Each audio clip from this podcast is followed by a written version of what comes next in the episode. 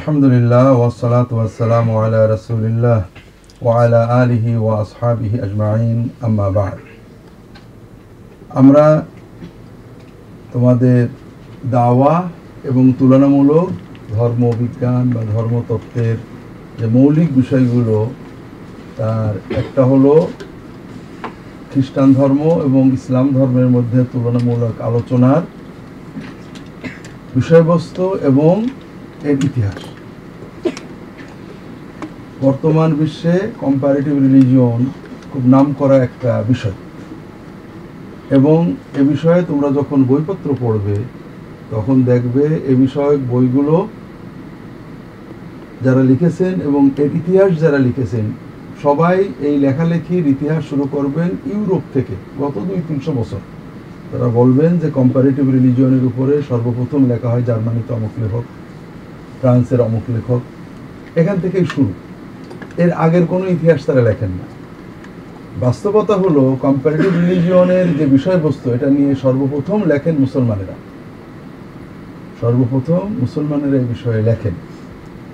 আর এই লেখার কারণ হলো, মুসলমানদের আগে যে সকল ধর্ম ছিল, ইহুদি ধর্ম, খ্রিস্টান ধর্ম, হিন্দু ধর্ম, বৌদ্ধ ধর্ম, এ সকল ধর্ম সাধারণভাবে ভিন্ন ধর্মকে অস্তিত্বের জন্য মেনে নেয়নি। কথা বুঝেছ? পাশে আর একটা ধর্ম থাকবে দুই ধর্মের আলোচনা হবে, এরকম মেনে নেয়নি। ইহুদি ধর্ম বারবার বলছে যে অন্য ধর্ম আশেপাশে যারা আছে, তাদের ধর্ম গ্রন্থ, ধর্ম উপাসনালয়, এগুলো পুড়িয়ে ফেলো, মেরে ফেলো, তোমাদের আশেপাশের জন্য অন্য ধর্মের কেউ না থাকে। এটা বাইবেলে বারবার বারবার বলা হয়েছে। খ্রিস্টান ধর্মের উৎপত্তির পরে যে যখনই তারা রাষ্ট্র ক্ষমতা পেলেন সম্রাট কনস্ট্যান্টাইন তিনশো পঁচিশ খ্রিস্টাব্দের দিকে তখন থেকে তারা তাদের একটাই ছিল সকল ধর্মকে নির্মূল করা। সকল ধর্মকে নির্মূল করে দেয় একদম। এটা খুব ভয়ঙ্কর ছিল। কাজেই সংলাপ বা কথাবার্তার কোনো পরিবেশ প্রয়োজন তারা কখনোই করেনি আর কিছু বললেও এটা এত আক্রমণাত্মক ছিল যে এটা শুধু নিন্দাচারী ছিল। সংলাপ ছিল না। এটা যারা ধর্মের ইতিহাস জানেন সবাই জানেন। ইউরোপে তুলনামূলক গঠনমূলক আলোচনা আসলে গত দুই তিনশো বছর যাবতই হচ্ছে। যখন পোপের কর্তৃত্ব কমে গেল গবেষকরা ইহুদি ধর্ম খ্রিস্টান ধর্ম ইসলাম ধর্ম হিন্দু ধর্ম নিয়ে স্বাধীন গবেষণা শুরু করল। তারা এইসব ধর্মের লেখা শুরু করল। কিন্তু মুসলমানরা সেই তাবেইনদের যুগ থেকেই ধর্ম নিয়ে বই লিখেছেন, সব ধর্মের কথা উল্লেখ করেছেন। এমনি হাজম লিখেছে গাজারি লিখেছে, ইবনুল কাইম লিখেছেন, সবাই লিখেছেন। এবং তারা পড়লে অবাক হতে হয়, অত্যন্ত আন্তরিকতার সাথে লিখেছেন। ওই ধর্ম উপস্থাপনের সময় কোনো খোঁচা মারেননি, কোনো ব্যঙ্গ করেননি। তারা মুসলমান, তাদের ইসলামী মানে চেতনা ঠিক আছে, কিন্তু ভিন্ন ধর্ম উপস্থাপনের সময় তারা তাদের ধর্মগ্রন্থকে তো উপস্থাপনা করেছেন। যে বাইবেলে এইটা আছে, তাওরাতে এইটা আছে নতুন নিয়মে এইটা আছে অমুকদের গ্রন্থে এটা তারা এইটা বলে। এরপরে তার সাথে তুলনা করেছেন বা আলোচনা সমালোচনা করেছেন। পরবর্তীতে মুসলমানদের ভিতরে এ বিষয়ক গবেষণা অন্যান্য বিষয়ের মতো স্তীমিত হয়ে যায়। ইউরোপ উন্নত হলো কখন? না ইউরোপ উন্নত হলো যখন ইউরোপের মাথার উপর থেকে খ্রিস্টান ধর্মকে বিদায় দেওয়া হলো। সেকুলারিজম প্রতিষ্ঠা করা হলো। কারণ খ্রিস্টান ধর্ম অর্থাৎ চার্চ নিয়ন্ত্রিত খ্রিস্ট ধর্ম, এটা তাদের গলায় রশি দিয়ে রাখছিল। কোনো গবেষণা নেই, বিজ্ঞান নেই, সাহিত্য নেই। যে কোনো মত যদি পোপ বলে যে এটা ধর্মের বিরুদ্ধে, তার সঙ্গে সঙ্গে আগুনে পুড়িয়ে মেরে ফেলতে হবে। যখন তারা ধর্মকে বাদ দিল, তখন থেকে উন্নতি হলো। সাহিত্য, গবেষণা, ইতিহাস, ভূগোল, আর মুসলমানদের উন্নতি ছিল কখন? যখন ধর্ম ধরেছিল যখন ধর্মকে বাদ দিল, তখন তাদের পতন শুরু হলো। মুসলমানদের সাহিত্য ধর্ম প্রথম যুগে ভালো মুসলমানদের সংস্কৃতি মুসলমানদের কৃষ্টি কালচার মুসলমানদের যুদ্ধ মুসলমানদের বিজ্ঞান মুসলমানদের ডাক্তারি সবই কখন ভালো ছিল? যখন ধর্মের ভিতরে ভালো ছিল কোরআন পড়তো মানে ইসলাম চর্চা ছিল। যখন ধর্মও কমে গেল তখন তাদের কর্মও কমে গেল দুনিয়াবি চর্চাও কমে গেল। কোরআন পড়া কমে গেল কোরআন বিষয়ক বই লেখা কমে গেল ঠিক মেডিসিন বিষয়ক বই লেখাও কমে গেল। এই কমার ভিতরে ধর্মতত্ত্ব বিষয়ক বই। এই জন্য প্রথম ছয়শো বছর সাতশো বছরের পরে আর তেমন কেউ কম্পারেটিভ রিলিজন নিয়ে লেখেন অল্প স্বল্প লিখেছেন দু একজনে। আর আহ, আরও পরে শেষের দিকে বিগত প্রায় চার পাঁচশো বছর তেমন কেউ কিছু লিখছিলেন না। বিশেষ করে যখন মুসলমানরা ইউরোপের উপনিবেশের আন্ডারে চলে গেল। ইউরোপের উপনিবেশের আন্ডারে চলে গেল। তখন এলমি গবেষণাও কম আহ, এলেমের জন্য সরকারি সাপোর্ট নেই। এ সময়ে তেমন লেখালেখি ছিল না। এ বিষয়ে প্রথম যে মৌলিক বই লেখা হয় তুলনামূলক ধর্ম বিষয়ে অর্থাৎ হিন্দু ধর্ম এই নওয়াজুল্লাহ তোমার খ্রিস্ট ধর্ম ইহুদি ধর্ম বাইবেল কোরআন এগুলোর বিষয়ে যে তুলনামূলক লেখা হয় সেটা ছিল ইজহারুল হক এই বইটা। কথা বুঝেছ আমরা আমাদের এই ক্লাসে নিয়মিত এই বইটার অন্তত সারসংক্ষেপ পড়ে বোঝার চেষ্টা করব। কয়েকটা ব্যাপারে। প্রথম ব্যাপার হলো যে ইসলাম সম্পর্কে তখন যে পরিস্থিতিতে ইজহারুল হক লেখা হয়েছিল, সেই পরিস্থিতিটা আবারও এখন ওইভাবেই বিদ্যমান। বুঝতে পেরেছ? আঠারোশো পঞ্চাশ, আঠারোশো সত্তর, উনিশশো খ্রিস্টাব্দের দিকে যে পরিস্থিতিতে রহমতুল্লাহ কিরানবী এই বইটা লিখেছেন, সেই পরিস্থিতি বর্তমানে বিদ্যমান। দ্বিতীয় হলো, ইসলামের বিরুদ্ধে যে অভিযোগগুলো ওই সময় বলা হতো, অভিযোগ মোটামুটি মুখতাসার একই কথা। একটা হলো নারী গঠিত, একটা হলো জিহাদ। আর একটা হলো কোরআনের ভিতরে বিভিন্ন ভুল ভ্রান্তি আছে বলে দাবি করা। আর একটা হলো কোরআন দিয়ে তাদের ধর্ম প্রমাণের চেষ্টা করা। এই বিষয়গুলো এখন ওইভাবেই আছে। এখনও যা কথা বলা হয়, ওই আগের কথাগুলোরই চর্বিত এর বাইরে কিছুই নেই। কথা বুঝতে পেরেছ? তৃতীয় হলো, রহমতুল্লাহ কিরানবী যে পদ্ধতিতে এটা রদ করেছেন, জবাব দিয়েছেন, এটা এখনও অতুলনীয়। যেমন, গত তিন দিন আগে, তিন চার দিন আগে এক ভাই, কানাডা প্রবাসী, বাংলাদেশি, কানাডার নাগরিক। তিনি মূলত একজন ইঞ্জিনিয়ার টেক্সটাইল ইঞ্জিনিয়ার তবে উনি যখন প্রায় পনেরো বছর হয়ে গেছে উনি কানাডায় সেটেল উনি যখন কানাডায় যান, তখন কানাডায় কিছু গার্মেন্টস ছিল টেক্সটাইল ছিল, যেখানে কাজ করেছেন। এখন কানাডায় কোনো গার্মেন্টস বা টেক্সটাইল ফ্যাক্টরি নেই। কানাডার ব্যবসায়ীরা কী করেন? তাদের ফ্যাক্টরি কোথায় বানান? চীনে বানান, কোরিয়ায় বানান, ইন্ডিয়ায় বানান, বাংলাদেশে বানান, কেন? কারণ কানাডায় ম্যান পাওয়ারের দাম অনেক বেশি। শ্রমিকের বেতন অনেক দিতে হয়। যে টাকা দিয়ে তারা একটা শার্ট কানাডায় বানাবেন, সেই টাকা দিয়ে তিনটে শার্ট বাংলাদেশের প্রোডাকশন তারা কিনতে পারে। এই জন্য উনি বললেন যে এখন অন্যান্য চাকরি বাকরি যাই করি, মাঝে মাঝে ট্যাক্সি চালাই। ট্যাক্সি চালান ট্যাক্সি যেহেতু চালান, ট্যাক্সিতে যখন প্যাসেঞ্জার উঠে উনি দাড়িওয়ালা। ইসলামী পোশাক পরেন দেখলে বোঝা যায় মুসলমান। এখন আহ, ওনাকে অনেকে খুব কটু কথা বলে মোহাম্মদ সাল্লাহ সাল্লাম সম্পর্কে। মোহাম্মদ সাল্লাহ সাল্লাম সম্পর্কে কটু কথা বলে। এটা একটা অদ্ভুত মানসিকতা সেটা হলো মুসলমান কিন্তু কোনো ধর্মের নবী রসুল ধর্মপতিকে কটু কথা বলে না। এটা মানসিকভাবে মুসলমান কখনো বলবে না। কোনো মুসলমান, কোনো খ্রিস্টানকে আহত করতে যে যিশু খ্রিস্টান নামে নোংরা কথা বলবে, হিন্দুকে আহত করতে যে রাম বা কৃষ্ণর নামে নোংরা কথা বলবে, বা বৌদ্ধ ধর্মের কাউকে আহত করতে যে গৌতম বুদ্ধের নামে নোংরা কথা বলবে, এ প্রশ্নই ওঠে না।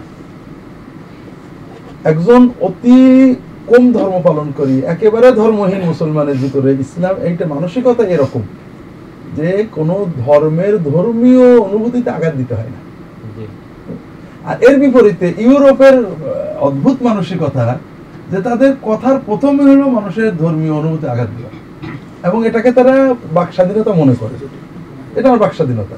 ইউরোপে কিন্তু মানবাধিকার খুবই শক্ত। তুমি একজনের কথার ভিতরে যদি কালার ডিসক্রিমিনেশন, অর্থাৎ লোকটার কালো বলে কোনো ইঙ্গিত করো বা তার কালার সম্পর্কে তোমার নামে কোর্টে কেস যাবে। জেন্ডার ডিসক্রিমিনেশন কোনো লোকের সাথে কথার সময় যদি এমন কথা বলো মেয়েরা এরকমই হয়। তোমার নামে কেস হয়ে যাবে। তো তুমি মানে নারী পুরুষের ভিতরে বৈষম্যমূলক কথা বলছো। কোনো ভাষা, কোনো বর্ণ, কোনো তোমার কি বলে কালার কোনো ব্যক্তির কোনো পরিচয় নিয়ে যদি তুমি এমন কথা বলো, যেটা তার ডিসক্রিমিনেশন মনে হয়, তোমার বিরুদ্ধে কেস হবে। তুমি একজন মানুষের আঘাত দিয়েছ। কিন্তু ধর্ম নিয়ে কথা বলে কোনো প্রচণ্ড হবে, ধর্মের নামে আছে তোমাদের বলব। ধর্ম মানুষের কালারের চেয়েও, মানুষের বর্ণের চেয়ে, মানুষের ভাষার চেয়েও অনেক বেশি হৃদয়ের ভিতরে থাকে। এদের ধর্মের নামে কটু কথা বললে যে সে বেশি আহত হয়, এই বিষয়টা তারা মানতে রাজি না। তারা ধর্মের বিরুদ্ধে কথা বলাকে বাকস্বাধীনতা মনে করে। আবার মজা আছে। যদি খ্রিস্টান ধর্মের বিরুদ্ধে বলা হয়, ওখানে আইন আছে বিলাসপ্রেমী আইন। এই আইনে বন্ধ হবে। যদি ইহুদি ধর্ম বা ইহুদি জাতীয়তাবাদের বিরুদ্ধে বলা হয় অ্যান্টি সেমিটিজম আইন আছে, যে আইনে তার বিচার হবে। কথা বুঝছ এটা গবেষণা বই লাগবা। বইটার বিষয় হলো হিটলার যেটাকে বলা হয় হলোকাস্ট। হলোকাস্টের মাধ্যমে মানুষ মারেনি, ইহুদি মারেনি, এটা ঠিক না। তোমার জেল হয়ে যাবে। তুমি যতই তথ্য দিয়ে রাখো। কিন্তু তুমি ইসলামের নবীন নামে যত কথা বলো, এটাতে বরং এটা বাকস্বাধীনতা। তো যাই হোক এটা তাদের মানসিকতা মেন্টালিটি এটা তাদের কৃষ্টি। এখন ওই ভাই বলছে যে আমি যখন গাড়িতে অনেক সময় নন মুসলিম ওঠে এবং তারা ইউরোপিয়ান যারা কানাডিয়ান অরিজিনাল আমাকে দেখে বলছিলাম খুবই নোংরা কথা বলে। অনেক সময় মানে প্রশ্রয় আলাকেই বলে যেটা খুবই আমাদের কষ্ট লাগে বা আঘাত আমরা কি করব? এবং তোমরা জানো, ইসলাম সম্পর্কে তাদের অভিযোগ, আমি বললাম যে দুটোই অভিযোগ। অভিযোগ বেশি না একটা হলো নারী, একটা হলো জিহাদ। আর তো অভিযোগ হ্যাঁ এই দুটোই। এখন আমি একটা উদাহরণ দিলাম, তোমরা জানো, ঝিনাইদহে একটা ছেলে, আইটি ইঞ্জিনিয়ার, ও, ওর কোম্পানির পক্ষ থেকে ওকে ফ্রি স্কাইপি দেওয়া হয়েছে, সারাদিন বিভিন্ন জায়গায় যোগাযোগের কথা বলে। এবং সব আমাদের ছেলেদেরকে, আমাদের বাংলাদেশের তরুণদেরকে, বিভিন্ন মানুষ স্কাইপিতে বা ইমোতে বা ভাই ভাই ভাইবার বলা হয়, এরপরে তোমার হোয়াটসঅ্যাপ বলা হয় এইসবে অনেকে চ্যাটের দাওয়াত দেয়। ব্রাজিল থেকে, তোমার মনে করো চীন থেকে, বুলগেরিয়া থেকে, বিভিন্ন জায়গা থেকে। যখন তারা মানে এটা অ্যাকসেপ্ট করে, তখন তারা বলে তোমার নাম কি, দেশের বাড়ি কোথায়, তোমার ধর্ম কি? তখন ইসলাম, বলে ইসলাম তো কোনোদিন শুনিনি। ওরা ট্রেন্ড প্রশিক্ষিত খ্রিস্টান প্রচারক। কিন্তু বলবে, ইসলাম তো জানি না, কি বলো? তোমাদের ধর্মগ্রন্থের নাম বলো, তোমাদের নবীর নাম বলো। তো বলে তোমার। এখন বলে যে আচ্ছা আমি দেখলাম তোমাদের কোরআনে মানুষ মারার কথা আছে, অমুক সুরার অমুক আয়াতে। পড়ে দেখ। তাই সাধারণত যুবক কোনদিন পড়িনি যে তাই তো এখানে মানুষ মারার কথা আছে। ওর ভিতরে দ্বিধা তৈরি হয়। এরপরে এক এক করে প্রশ্ন করে, ছোট ছোট এইরকম প্রশ্ন করে করে ওই ছেলেটার ভিতরে একটা সন্দেহ, খ্রিস্টান ধর্ম, ঠিক এরকম একটা জায়গায় মুসলমান তার বন্ধুদের সাথে ইসলামের বিরুদ্ধে খ্রিস্টান ধর্মের পক্ষে বিতর্ক করে। তা আমাদের এক ছাত্র বলল যে, স্যার, আমাদের এক বন্ধু ওর সাথে নষ্ট হয়ে যাচ্ছে। তো নিয়ে আসো তাকে। তখন তাকে ওরা সে নিয়ে আসলো। নিয়ে আসার পরে আমি বললাম, কি বিষয়? বলল যে, এই যে সব প্রশ্ন আমার ওই খ্রিস্টান বন্ধু দেয়। প্রশ্নগুলোর অনেকগুলো প্রশ্ন। বলে যে, আমি মিলিয়ে দেখেছি এগুলো তো কোরআনে আছে। মানুষ মারার কথা আছে, কোরআনে ইত্যাদি। বললাম যে, প্রথম প্রশ্ন কি? প্রথম প্রশ্ন হলো, এটা কমন প্রশ্ন। হু কিল মেনি পিপুল অনেক মানুষ মেরেছে কে? তারা বল মোহাম্মদ অনেক মানুষ মেরেছে। এখন মুসলমান তো বুঝতে পারবেন তাই তো মোহাম্মদ মানুষ মেরেছেন তো। যুদ্ধ জিহাদ করেছেন, কম বেশি তো মেরেছেন। আর খ্রিস্টানদের নবী তো মারি টারিনি কাজে সে তো ভালোই বলা চলে। এরপরে who order to kill people for not following is religion তার ধর্ম না মানলে মানুষ মারতে হুকুম করেছেন কে? এরপরে হলো who married a nine year old baby নয় বছরের শিশুকে বিয়ে করেছে কে? আরও অনেক প্রশ্ন আছে। Who talk bad things about women মেয়েদের ব্যাপারে খারাপ কথা বলেছে কে? এখন আমি বললাম যে দেখো তোমার দুটো প্রশ্নের উত্তর আমি লিখে দেবো। তুমি ওটা মেইল করে দিবে। দেখো কি রেসপন্স এরপর এগুলো তুমি আমরা আর ডিফেন্সে থাকব না অফেন্সে যাব। হ্যাঁ, আমি লিখলাম God of the Bible kill millions of innocent people And according to uh, Christian faith, Jesus Christ is the God, is God of the Old Testament. খ্রিস্টানদের বিশ্বাস অনুযায়ী যীশু খ্রিস্টই ওই মূল ঈশ্বর যিনি তওরাত, কিতাব নাজিল করেছেন, তাহলে তিনি সবচেয়ে বেশি মানুষ মেরেছেন এরপরে আমি উদাহরণ দিলাম মানে এত মানুষ অকারণে নির্মম ভাবে মানুষ মারার কথা, এবং ঈশ্বর নিজে মারছে। কোনো কারণ ছাড়াই মানুষজন, শিশু, নারী সব মেরে ফেলছে। হ্যাঁ? এরপরে দ্বিতীয় প্রশ্নের উত্তর দিলাম, যে Jesus Christ order to kill people for not following his religion ধর্ম গ্রহণ না করলে মানুষ হত্যার নির্দেশ দিয়েছেন যীশু খ্রিস্ট তারপর ওই লোকের একটা আই আছে those mine enemy that would not, I reign upon them, bring them here and slay them. যারা আমার রাজা স্বীকার করে না, তাদের ধরে এনে জয় করো। ওটা দিলাম।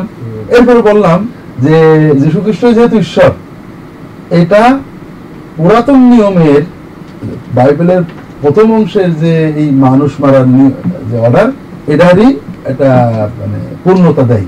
এরপরে যে পুরাতন নিয়মে শত শত নির্দেশ, যে বিধর্মীদের মেরে ফেলো, তাদের শিশুদের মারো, তাদের দুগ্ধ পশু শিশুদের মারো, মেয়েদেরকে মেরে বলো, পুড়িয়ে ফেলো, তাদের বাড়িঘর পুড়াই দাও, এগুলো লেখলাম।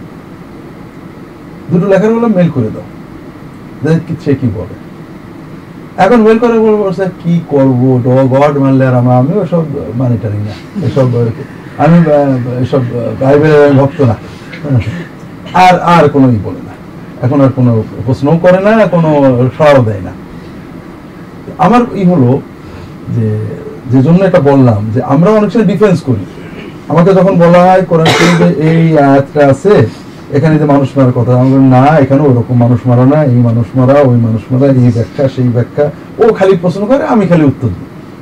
ও খালি বলল না ওখানে বল ধরি কথা বোঝনি রহমতুল্লাহ কিরানবী উনি সম্পূর্ণ বিপরীত করেছেন।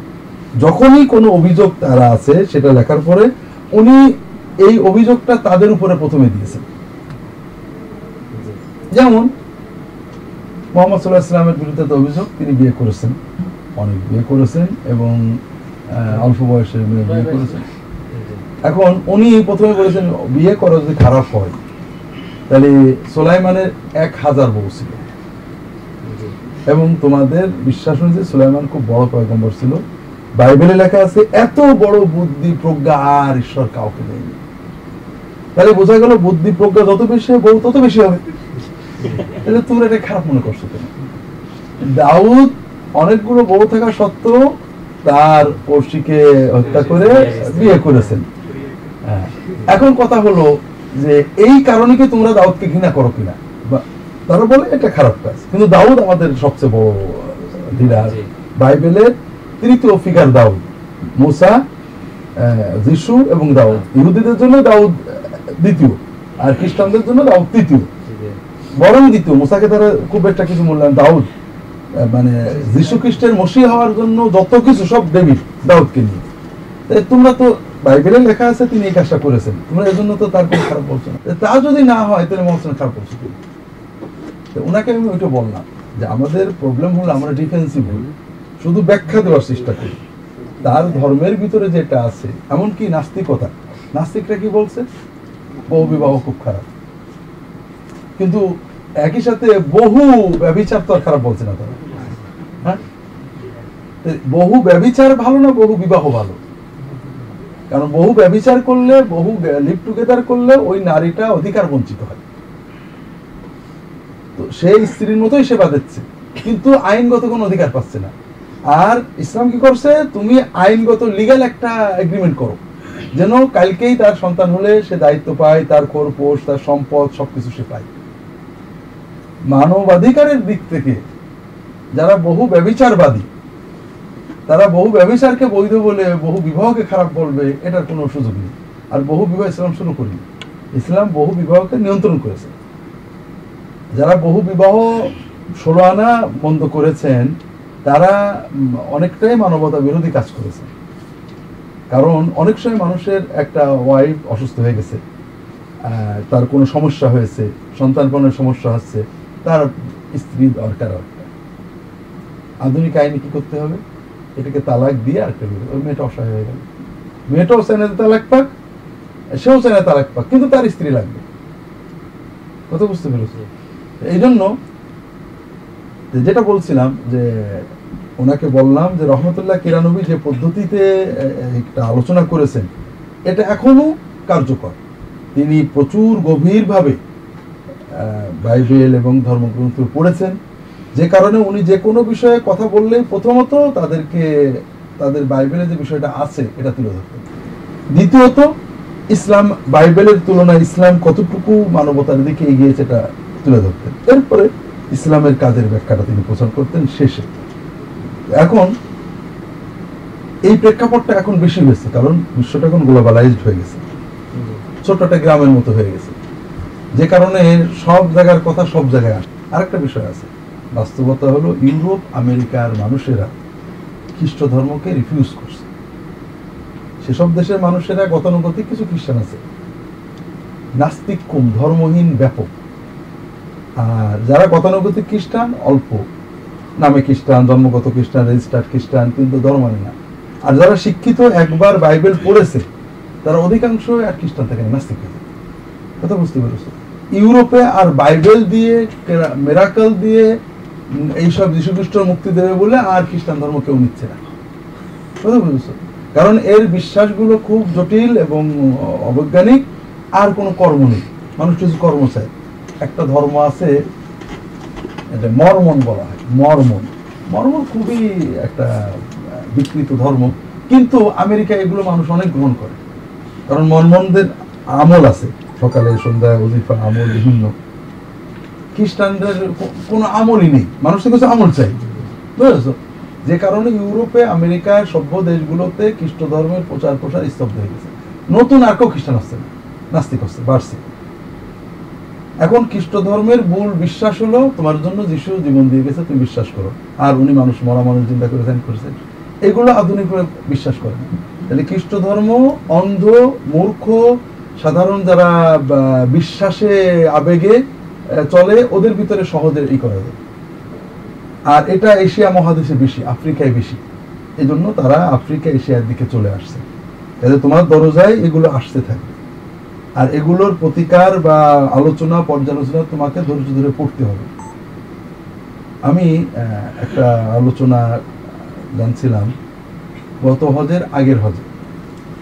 ইংল্যান্ড থেকে এক ভাই হজে আসলেন, দেখা হলো। উনি বললেন যে ইংল্যান্ডের সবচেয়ে বড় বাঙালি কমিউনিটির মসজিদ হলো ইস্ট লন্ডন মসজিদ। এখানে বাঙালিরা খুব বেশি পরিমাণে মুসলমান থাকে, মুসলমানদের খুব বড় কমিউনিটি। ওখানের মসজিদের যিনি সেক্রেটারি, খুব মশুর মানুষ বাঙালি কমিউনিটি মুসলিম কমিউনিটিতে। এই বিবিসির একটা চ্যানেল আছে ধর্ম বিষয়ক, কি চ্যানেল? সিক্স বললেন না টু বললেন? ওখানে ওনাকে সাক্ষাৎকার দিতে নিয়ে গেছে। এই সাক্ষাৎকারে উনি ওনাকে প্রশ্ন করেছে। প্রথমেই বলেছে, শেখ সুদাইসের ব্যাপারে আপনার কি মত? খুব ভালো। বলে, সুদাইসকে তো আপনি আপনার মসজিদে দাওয়াত দিতেন ওয়াজের জন্য নিয়ে আসতেন হ্যাঁ? তখন ওরা আগে রেডি করে রাখছে। সুদাইসের একটা ক্যাসেট বাজাই শুনেছে। উনি দোয়া করছেন আল্লাহ আনিল ইয়াহুদা নাসার আল্লাহ দিন সুদ্দুনা ইত্যাদি আল্লাহ যেসব ইহুদিন আসারা আপনার দিন বন্ধ করে দেয়, মানুষদেরকে তাদের লানত করেন। এখন তারা বলছে, দেখো তোমাদের ইসলামের মসজিদের পাশে ইহুদি কমিউনিটি আছে। কই তারা তো তোমাদের লানত করে না। তোমরা এই লানত করছে সুদাই সেটা কোন ধর্ম? মানবিকতা এখন উনি নানান ভাবে এটা ব্যাখ্যার চেষ্টা করছেন, কিন্তু দর্শকদের কাছে কোনো স্যাটিসফ্যাক্টরি কিছু দিতে পারেননি। উনি আটকা পড়ে গেছেন। আমি বললাম যে আমাকে যদি ওই মুহূর্তেই, যে আমাকে প্রশ্ন করলে প্রথমেই বলতাম যে পাপীদেরকে লানত করা এটা বাইবেলের নির্দেশ। এটা ঈশ্বরের নির্দেশ অমুক অমুক জায়গায়। আর বিশেষ করে ইহুদিদের লানত করা যীশু খ্রিস্টের সুন্নত। ওনার রীতি উনি খুব লানত করেছেন। হ্যাঁ হ্যাঁ সাপের ভাই জি। এক- জি জি জি জি। একই জায়গায়। এছাড়া উনি অভিশাপ করেছেন যে জাকারিয়া থেকে জাকারিয়া থেকে, হবল থেকে জাকারিয়া পর্যন্ত যত মানুষ, সব অভিশাপ তোমাদের তোমাদের ধ্বংস হইতে হবে। এরপরে উনি গ্রাম তুলে তুলে কাপার হোম, অমুক গ্রাম, তাদের উপর গজব আসবে, অভিশাপ দিয়েছেন। যাই হোক, বেশি তথ্য লাগে না। তুমি এইটুক বললেই ওরা প্রসঙ্গটা পেটে কথা বুঝতে পারো না? এই জন্য আমাদের যেহেতু গ্লোবাল ভিলেজ হয়ে যাচ্ছে বিশ্ব, কাজেই তোমার ধর্ম, তোমার স্যাটিসফ্যাকশনের জন্য আমরা বিশ্বাস করি ইসলাম সর্বশেষ যে শরিয়া মোহাম্মদে আসছে, এটাই আল্লাহ সর্বোত্তম শরিয়া দিয়েছেন। কিন্তু তোমার এই বিশ্বাসটা যত তুমি বিভিন্ন ধর্ম পড়বে, তত গভীর হবে। তুমি নিজেই বুঝতে পারবে যে এটাই বাস্তবতা। এজন্য আল্লামা তিরানবীর ইজহারুল হক বইটা, যারা তোমরা দিনই দাওয়াতে এবং বিভিন্ন ধর্মের অধ্যয়নে থাকবে, তাদের জন্য একটা উপকারী বই। আরও পড়বে তোমরা, আরও বইপত্র পড়বে। এই জন্য আমরা সিদ্ধান্ত নিছি যে এই জাহারুল হক বিষয়ক আমরা কিছু পড়া পড়ব, কয়েকটা কোর্স দর্শে ভাগ করে আর বইটার খোলা আছে আলোচনা করব ইনশাআল্লাহ। কারণ খ্রিস্ট ধর্মের সাথে ইসলাম ধর্মের যে আলোচনা, পর্যালোচনা, তুলনা, ধর্মের আলোচনা মানে তার ধর্ম স্বীকৃতি দেওয়া হ্যাঁ তোমারটা ঠিক, আমারটা ঠিক, এরকম কেউ করে ধর্মের আলোচনা আমার ধর্মে আছে তোমার ধর্মে এই আছে। পর্যবেক্ষণ করা গালি না দেওয়া নিরপেক্ষভাবে পর্যালোচনা করা এই বিষয়গুলো রহমতুল্লাহ কিরানবী করেছেন। এর সবচেয়ে বড় জিনিস হলো তিনি খ্রিস্ট ধর্মীয় কোনো তথ্য নন খ্রিস্টানের মুখ থেকে নেন, বই থেকে নেন খ্রিস্ট ধর্মীয় সকল তথ্য খ্রিস্টানদের নিকট স্বীকৃত, প্রসিদ্ধ খ্রিস্টান স্কলারদের বই থেকে নিয়েছে। তা নাহলে জুলুম করা হয়। আমাদের সমাজে এখন আমরা বিশ্ববিদ্যালয়ে পিএইচডি অনেক সময় দেখা যায় আমাদের ধর্মতত্ত্বের দাওয়া, হাদিস, কোরআন, বিভিন্ন বিভাগের ছাত্ররা হয়তো অন্য ধর্মের একটা তথ্য এনেছে রেফারেন্স দিয়েছে, মুসলমানের এক একটা বই। আমি খুব কঠিনভাবে এটা ধরি, এটা বৈধ। মুসলমানের দেখা বই থেকে তুমি হিন্দুদের একটা তথ্য আনবে, এটা গবেষণায় এটা অবৈধ। আর তুমি একজন হিন্দু গবেষকের বই থেকে হিন্দু ধর্ম বিষয়ক বই আলোচনা, তাদের কাছে স্বীকৃত গবেষক থেকে। রহমতুল্লাহ কিরানবী স্ট্যান্ডার্ড ষোলো আনা ফলো করেছে। এই জন্য আমরা ইনশাআল্লাহ রহমতুল্লাহ কিরানবীর এই বিষয়গুলো আলোচনা করব ইনশাআল্লাহ। তোমাদের এই বিষয় নিয়ে এইটুক নিয়ে কোনো প্রশ্ন বা জানার আছে? মাঝখানে একটা কথা বাদ পড়েছে ওই যে লোকটার কথা আলোচনা করা হচ্ছিল। হ্যাঁ। কানাডার কানাডা ওনাকে ওইটা বললাম যে ওনাকে এই ঘটনা বললাম যে আপনাদেরকে বাইবেল স্টাডি করতে হবে। বাইবেল বিষয়ক বইগুলো স্টাডি করতে হবে রহমতুল্লাহ কিরানবীর বই সহ বিভিন্ন বই। বিশেষ করে যে পয়েন্টে তারা স্কাল করে। দুটো পয়েন্ট নারী এবং জিহাদ। এটাই মেন গণতন্ত্র একটা বিষয়। এটা ওই ওর সাথেই থাকে। অর্থাৎ মানুষের স্বাধীনতা বাক স্বাধীনতা। এবং এসব বিষয়ে খ্রিস্ট ধর্ম কি বলে? ইসলাম কি বলে? আপনাদের জানতে হবে। নারী বিষয়ক যদি বাইবেলের বিষয়গুলো জানা থাকে এবং আমাদের ইসলাম কি বলে জানা থাকে তাহলে আপনি সহজে বলতে পারবেন। জিহাদ বিষয়ক তোমাদের একবার বলেছিলাম ওনাকেও বললাম এই ঘটনা। যে একজন ওরকম কানাডায় বাঙালি মুসলমান কানাডায়, উনি মূলত বাংলাদেশে থাকতে খুব খারাপ মানুষ ছিলেন। কানাডায় যে একজন ন মুসলিম কানাডার হাতে পড়ে আল্লাহর মতো খুব দিনের দায়ী হয়ে গিয়েছেন। উনি বলছেন যে উনি দাঁড়িয়ে রাখেন ওনার দাঁড়িয়ে ছবি আমি দেখছি এবং উনি ওই অবস্থায় গাড়ি চালাতেন কোনো কেউ ঢুক আসলে তার তাকে ইসলামী পরিচয় দেন, কথা বলেন। একজন উঠে প্রথমে ওনাকে মুসলমান দেখে বলেছে যে দেখো বর্তমানে এই বিশ্বে যত হানাহানি খুন খারাপির জন্য তোমরা ইসলাম দেয়। দেখো নাইন ইলেভেন বা বিভিন্ন সময়ে যে ঘটনাগুলো কত মানুষ তোমরা অকারণে মারছো। বলে, হ্যাঁ তুমি ঠিকই বলেছ বিশ্বের মানুষের এই যে মৃত্যুর জন্য আসলে আমরাই দায়ী। এই যে আমেরিকাতে নর্থ আমেরিকায় অর্থাৎ ইউএসএ এবং কানাডায় কয়েক মিলিয়ন রেড ইন্ডিয়ান নেটিভ আমেরিকানকে হত্যা করেছে মুসলমানরা। কথা বলেনি এখন ও তো আমেরিকা কানাডার মানুষ ও তো জানে সব কথা। না না নো নো এটা না আসলে এই জন্য তোমরা দায়ী না। বলে তাহলে ওই যে প্রথম বিশ্বযুদ্ধ এবং দ্বিতীয় বিশ্বযুদ্ধে কয়েক কোটি মানুষ মরলো এটা জন্য আমরা দায়ী। বলে, না তাও না। বলে ভিয়েতনামের সাথে চীনের যুদ্ধে এবং চীনের যে সাংস্কৃতিক বিপ্লব বা এইসবে যে মানুষ এটা তো আমরা দায়ী। এই যে হিরোসীমাতে নাগাশিকাতে যে অ্যাটম ওটা তো আমরা দায়ী। এখন তো আর তার আর কোনো, সে তো ছেড়ে দেখে নেবাসী অবস্থা। আর বিষয়টা তুলতে পারছে না। তাহলে তোমাকে জানতে হবে। বিষয়গুলো জানতে হবে, ওনাকে একটু বললাম যে আপনাদের যে সমাজে বাস করেন, সেই সমাজের ধর্ম, কৃষ্টি কালচার জানতে হবে। এবং জানার পরে ইসলামের সাথে আপনি সেটা মিলাবেন, ভালো, মন্দ, তাহলে আপনি ফুটিয়ে তুলতে পারবেন। এবং দায়ীদের জন্য খুবই দরকার। যতটুকু আলোচনা হয়েছে, এর ভিতরে তোমাদের কোনো প্রশ্ন গাতব্য আছে কিনা? স্যার ওই আপনি একটু আগে বললেন যে রহমতুল্লাহ কিরানবীর রহমতুল্লাহ উনি যে প্রেক্ষাপটে বইটা লিখেছেন আর বর্তমান প্রেক্ষাপটে একই। প্রেক্ষাপটটা একটু কি একটু ভালো করে জি এটা আমরা ইনশাআল্লাহ রহমতুল্লাহ কিরানবী যে প্রেক্ষাপটে লিখেছেন এটা আমরা বিস্তারিত আলোচনা করব। সেই প্রেক্ষাপটটা হলো যে পলাশির যুদ্ধ কবে হয়েছিল জানো? কি সতেরোশো সাতান্নর পরে প্রায় পঞ্চাশ বছর এদেশে খ্রিস্ট ধর্ম প্রচার শুরু হয়নি আঠারোশো সালের শুরু থেকে অর্থাৎ ঊনবিংশ শতাব্দীর শুরু থেকে খ্রিস্টান মিশনারি এদেশে খ্রিস্ট ধর্ম প্রচার করতে আসে। ব্যাপকভাবে তারা মানে ইংল্যান্ডের সাপোর্ট নিয়ে, আমেরিকার সাপোর্ট নিয়ে তারাও চিন্তা করেন যে ভারতকে যদি কন্ট্রোল রাখতে হয়, ভারতের মানুষদের খ্রিস্টান ধর্মের দিকে, তাহলে আর আমাদের সাম্রাজ্য স্থায়ী হয়ে যাবে। ওই সময়ে বাজারে বাজারে বাজারে সব জায়গায় তাদের প্রচারকরা তোমাদের এই দেখো, তোমাদের ইসলাম ধর্মে এইটা আছে। এটা তো ভুল। তোমাদের মোহাম্মদ ওয়াসাল্লাম অন্যায় করেছেন। জবাব দাও, নাহলে আমাদের ধর্ম গ্রহণ করো। এক এক সরাসরি, একে সাধারণ মুসলমানের কিছু বোঝে না, এত জানো না। এই দেখো তোমাদের কোরআন এইটা আছে, ভুল। এটা হাদিসে আছে মোহাম্মদ এই করেছে দাও, নাহলে ইসলাম গ্রহণ আমাদের খ্রিস্ট ধর্ম তোমাদের ধর্ম ঠিক না। পরে তারা যখন এটাতে ব্যর্থ হলো, বন্ধ হয়ে গেছিল। ইদানিং আবার ঠিক সেই পর্যায়ে বাজারে বাজারে, হাটে মাঠে সব জায়গায় তারা তাদের ধর্ম প্রচার করছে। এই কোরআনের এটা ভুল, ইসলামের এটা ভুল, ব্লগে ইসলাম বিরুদ্ধে যে সমস্ত কথা লেখা আছে, মজা হলো, তারা বলেন যে তারা মুক্ত মনা। যারা বলেন যে তারা বিজ্ঞান মনস্ক। মজা হলো যারা মুক্ত মনা, যারা বিজ্ঞান মনস্ক, তারা লিবারেল হন, তারা আক্রমণাত্মক হন।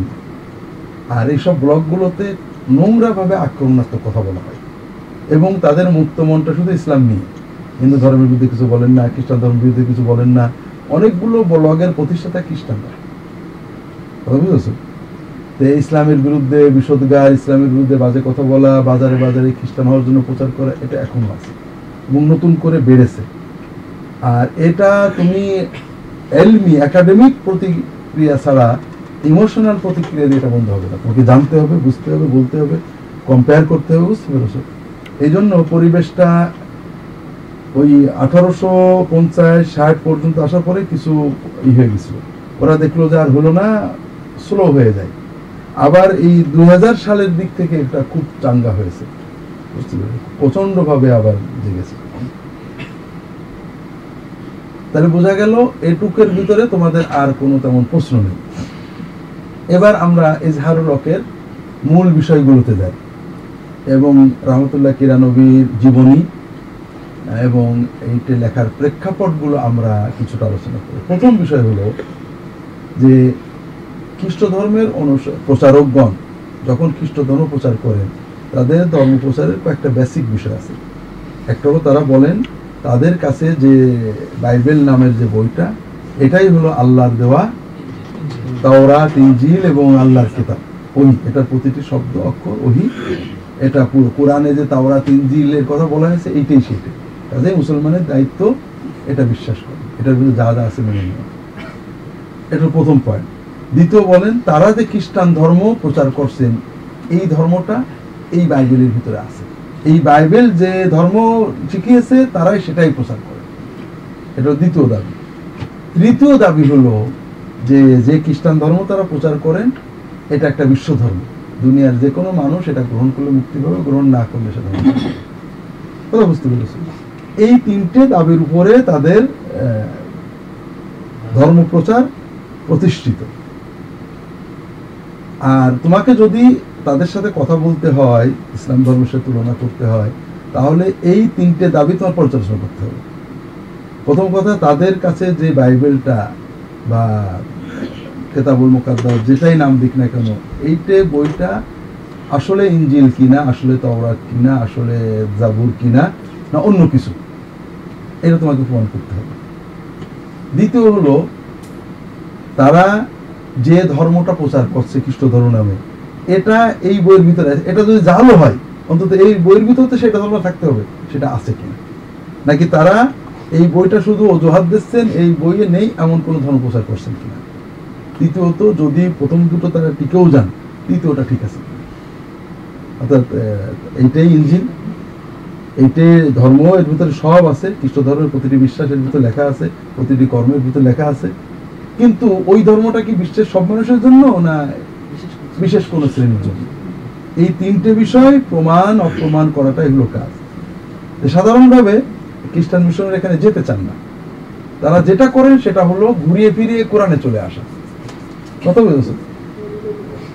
এমন খুলনায় একবার একটা প্রোগ্রামে গেলাম কিছু কথা বললাম। পরে ছেলেরা বলে, খ্রিস্টান ভাইদের কাছে গেলে বলে যে, এটা রাখো ইঞ্জিল তওরাত নিয়ে, আমরা কোরআন নিয়ে কথা বলি। হ্যাঁ যে, কোরআন নিয়ে কথা বলে তো দোষ নেই।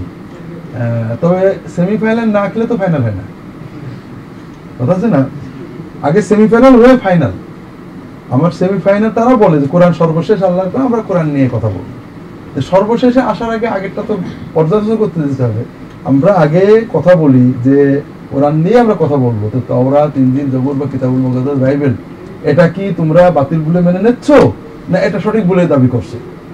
যদি এখানে বাতিল বলে মেনে না আমাদের কোনো কথা নেই, আমরা কোরআনে চলে যাব। আর যদি এটা সঠিক আছে বলে মনে করো, তাহলে আসো একটু কথাবার্তা বলে নি এটা ফাইনালি গেলি আগে সেমিফাইনালটা ফাইনাল করে এরপরে ফাইনালে যায়। কিন্তু তারা সাধারণত চান না। আল্লামা রহমতুল্লাহ কিরানবী যখন বই লিখছিলেন তখন মিস্টার ফান্ডার উনি মিজানুল হক নামে আরবি বই ওটার ইংরেজি দ্য স্কেল অফ ট্রুথ এটা আমার কাছে আছে বইটা ইংরেজি বইটা।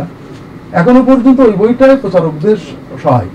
কোরআনের অনেক আয়াত দিয়ে বলেছেন যে তিনি কিছু দাবি করেছেন যে তওরা তিনজিল মানসুখ হয়নি। কোরআনে কোথাও নেই। এটার ভিতরে কোনো জালিয়াতি বা ভুলভ্রান্তি নেই, বিকৃতি নেই এবং খ্রিস্ট ধর্ম সঠিক এইসব ব্যাপারে কোরআন দিয়ে তিনি দাবি করেছেন এবং রসুল্লাহ সাল্লাম ভুল বা বিভিন্ন রসুল্লাহ সাল্লামের বিরুদ্ধে অনেক কথা লিখেছেন সেখানে। এইটা খণ্ডন করার জন্য আল্লামা রহমতুল্লাহ কিরানবী এই ঝাড়ুর হক লেখলেন। লেখার প্রেক্ষাপট কয়েকটা। তোমরা জানো, ব্রিটিশরা এদেশে আসার পরে ব্রিটিশরা এদেশে ব্যবসা করতে আসলো। আসার পর প্রথম তারা রাষ্ট্রীয় ক্ষমতা দখল করল কিন্তু বাংলায়, ভারতে না। বাংলায়। বাংলায় দখল করার পরে আস্তে আস্তে আস্তে আস্তে তারা পুরো ভারতে ছড়ায়। ওই সময়ে আঠারোশো শুরু থেকে আঠারোশো পঞ্চাশ পর্যন্ত তারা বাজারে, মাঠে, ঘাটে প্রচণ্ড শক্তিতে খ্রিস্ট ধর্ম প্রচার করে হিন্দু, মুসলমান, সবাইকে মানে একেবারে কোণঠাসা করে দিল হ্যাঁ তোমার ধর্ম ঠিক না এই দেখো। ওরা বুঝছে তারা বহসের চ্যালেঞ্জ দিত। খ্রিস্টান প্রচারকদের বৈশিষ্ট্য হলো, তারা যে দেশে যান, সেই দেশের ভাষা খুব ভালো শিখে আসে। প্রচারকরা ফার্সি, আরবি শিখে আসলো। উর্দু, হিন্দি শিখে আসলো। এখন বলে, তোমাদের আলেমদের বলো, বহস করতে হবে। তা আলেমরা তো বহস করতে পারেন না, তারা ইনজিল বোঝেন না। এরপরে তারা বলেন যে, আমরা তো ইংরেজি জানি না, কি দিয়ে বহস করব? তারা বলেন না, আমরা উর্দুতে ফার্সিতে করব।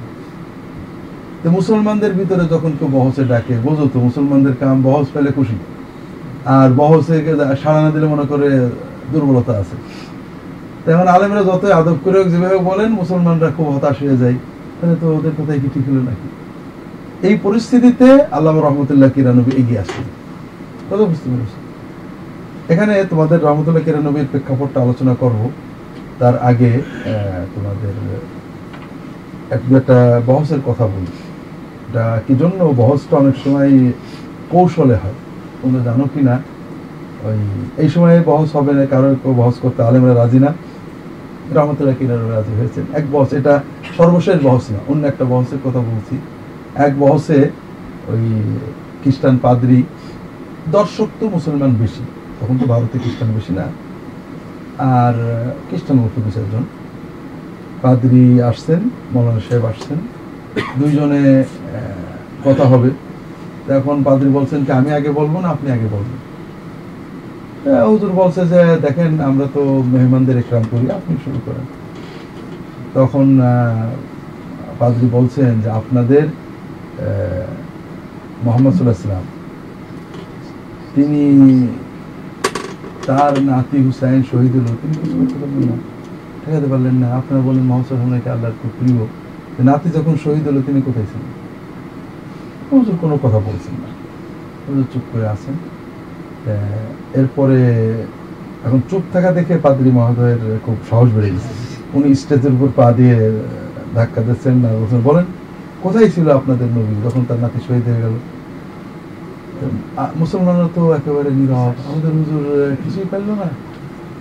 তখন তিন চারবার পরে বলছেন যে, তিনি আল্লাহর কাছেই ছিলেন।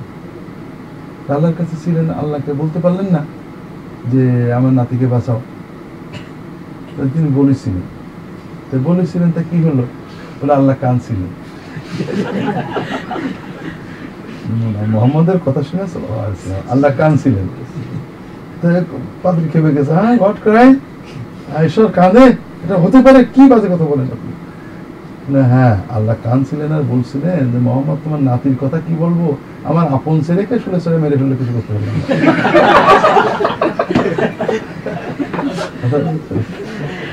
এগুলো হলো মানে ঠগানোর কথা, বুঝেছেন? সাধারণ মানুষের উনিও ঠকাতে যায় ইনিও ঠকাই দিচ্ছে এই পরিস্থিতিতে যখন আলেমরা আস্তে আস্তে বহসের দিকে এগিয়ে আসতে লাগলেন, সেই পরিস্থিতিতে আল্লাহ রহমান কিরানবী তিনি, উনি বহসের ডাকে সাড়া দিলেন, নিজে কিছু অধ্যয়ন করলেন, করার পরে সম্ভবত আঠারোশো চল্লিশে ওনাদের বহস হলো এপ্রিল মাসের দিকে। বহসে খ্রিস্টানদের সবচেয়ে বড় প্রচারক ছিলেন মিস্টার ফান্ডার। আর এর এর পক্ষে ছিলেন আমাদের রহমতুল্লাহ কেরানবী। তার সাথে ডাক্তার উজির খান নামে একজন ছিলেন ডাক্তার। ইংল্যান্ড থেকে মেডিসিনে পড়ে আসছেন এবং ওই ইংল্যান্ড থেকে অনেক বইপত্র নিয়ে আসছেন। যেগুলো ইংরেজি বইগুলো রহমতুল্লাহ কেরানি পড়ছি এটার উপরেই তিনি নির্ভর করছিলেন। তো যাই হোক, ওখানে কয়েকটা বিষয়ে বহসেরই হয়। বহস একটা হলো তাওরাত ইনজিল জবুর বাইবেলের ভিতরে কোনো বিকৃতি আছে কি? না এটাকে নির্ভুল। এটা প্রথম। দুই নম্বর হলো, বাইবেলের কিছু নষ্ট হতে পারে কিনা, মানসিক হতে পারে কিনা। তিন নম্বর যীশু খ্রিস্ট ঈশ্বর কিনা। চার নম্বর, মোহাম্মদ সাল্লাহ সাল্লাম নবী চারটি বিষয় প্রথম বিষয়ের মহা যখন শুরু হলো রহমতুল্লাহ কিরানব্বই অনেক বিকৃতি তুলে ধরলেন ধরে ধরে ধরে। এরপরে উনি শেষে ওই ফান্ডার স্বীকার করলেন হ্যাঁ বাইবেলের ভিতরে অল্প কিছু ভুলভ্রান্তি বিকৃতি ঢুকেছে, তবে এর দ্বারা বাইবেলের মৌলিকত্ব নষ্ট হয়নি। তখন ওই বিচারকদেরকে প্রশ্ন করলেন কেরানবী একটা ডকুমেন্ট একটা জমির দলিল, দলিলের ভিতরে তিন চার জায়গায় জালিয়াতি প্রমাণ হয়েছে। এখন ওই দলিলটা বিচারক গ্রহণ করবেন তখন ওখানে মুসলমানদের বিচারক ছিলেন, না, আমি এই দলিল গ্রহণ করে রাখব না। আর খ্রিস্টানদের পক্ষে যারা ছিলেন, তারা কোনো চুপ করতে কথা বললেন না। এতে ফান্ডার হেরে গেলেন। পরের দিনের বহসে উনি না এসে ইংল্যান্ডে পালিয়ে গেলেন। এখন লক্ষ্য করো, আমরা মনে করি ইউরোপের মানুষের উদার। এটা উনিশশো আঠারোশো চল্লিশ সালের দিকে হলো। সিপাহী বিদ্রোহ হলো কবে? হ্যাঁ মাসা এটা কিন্তু অল্প সময়। ওই সময় একদিকে সিপাহী বিদ্রোহ কিন্তু হয়েছিল, কি জন্য জানো? এই ধর্মের চাপ দিয়ে হিন্দু, মুসলমান, সবার উপরেই তার একটা আক্রোশমূলক ধর্মীয় করছে। খ্রিস্টানিতে হবে খ্রিস্টানিতে হবে। সিপাহী বিদ্রোহ তো মূলত ছিল তাদের এই ধর্মীয় বাড়াবাড়ির প্রতিবাদ। তোমরা জানো হিন্দুরাও এতে শরিক ছিলেন, মুসলমানরাও শরিক ছিলেন। ওদের আক্রোশটা ছিল রহমতুল্লাহ কেরানের উপরে প্রচণ্ড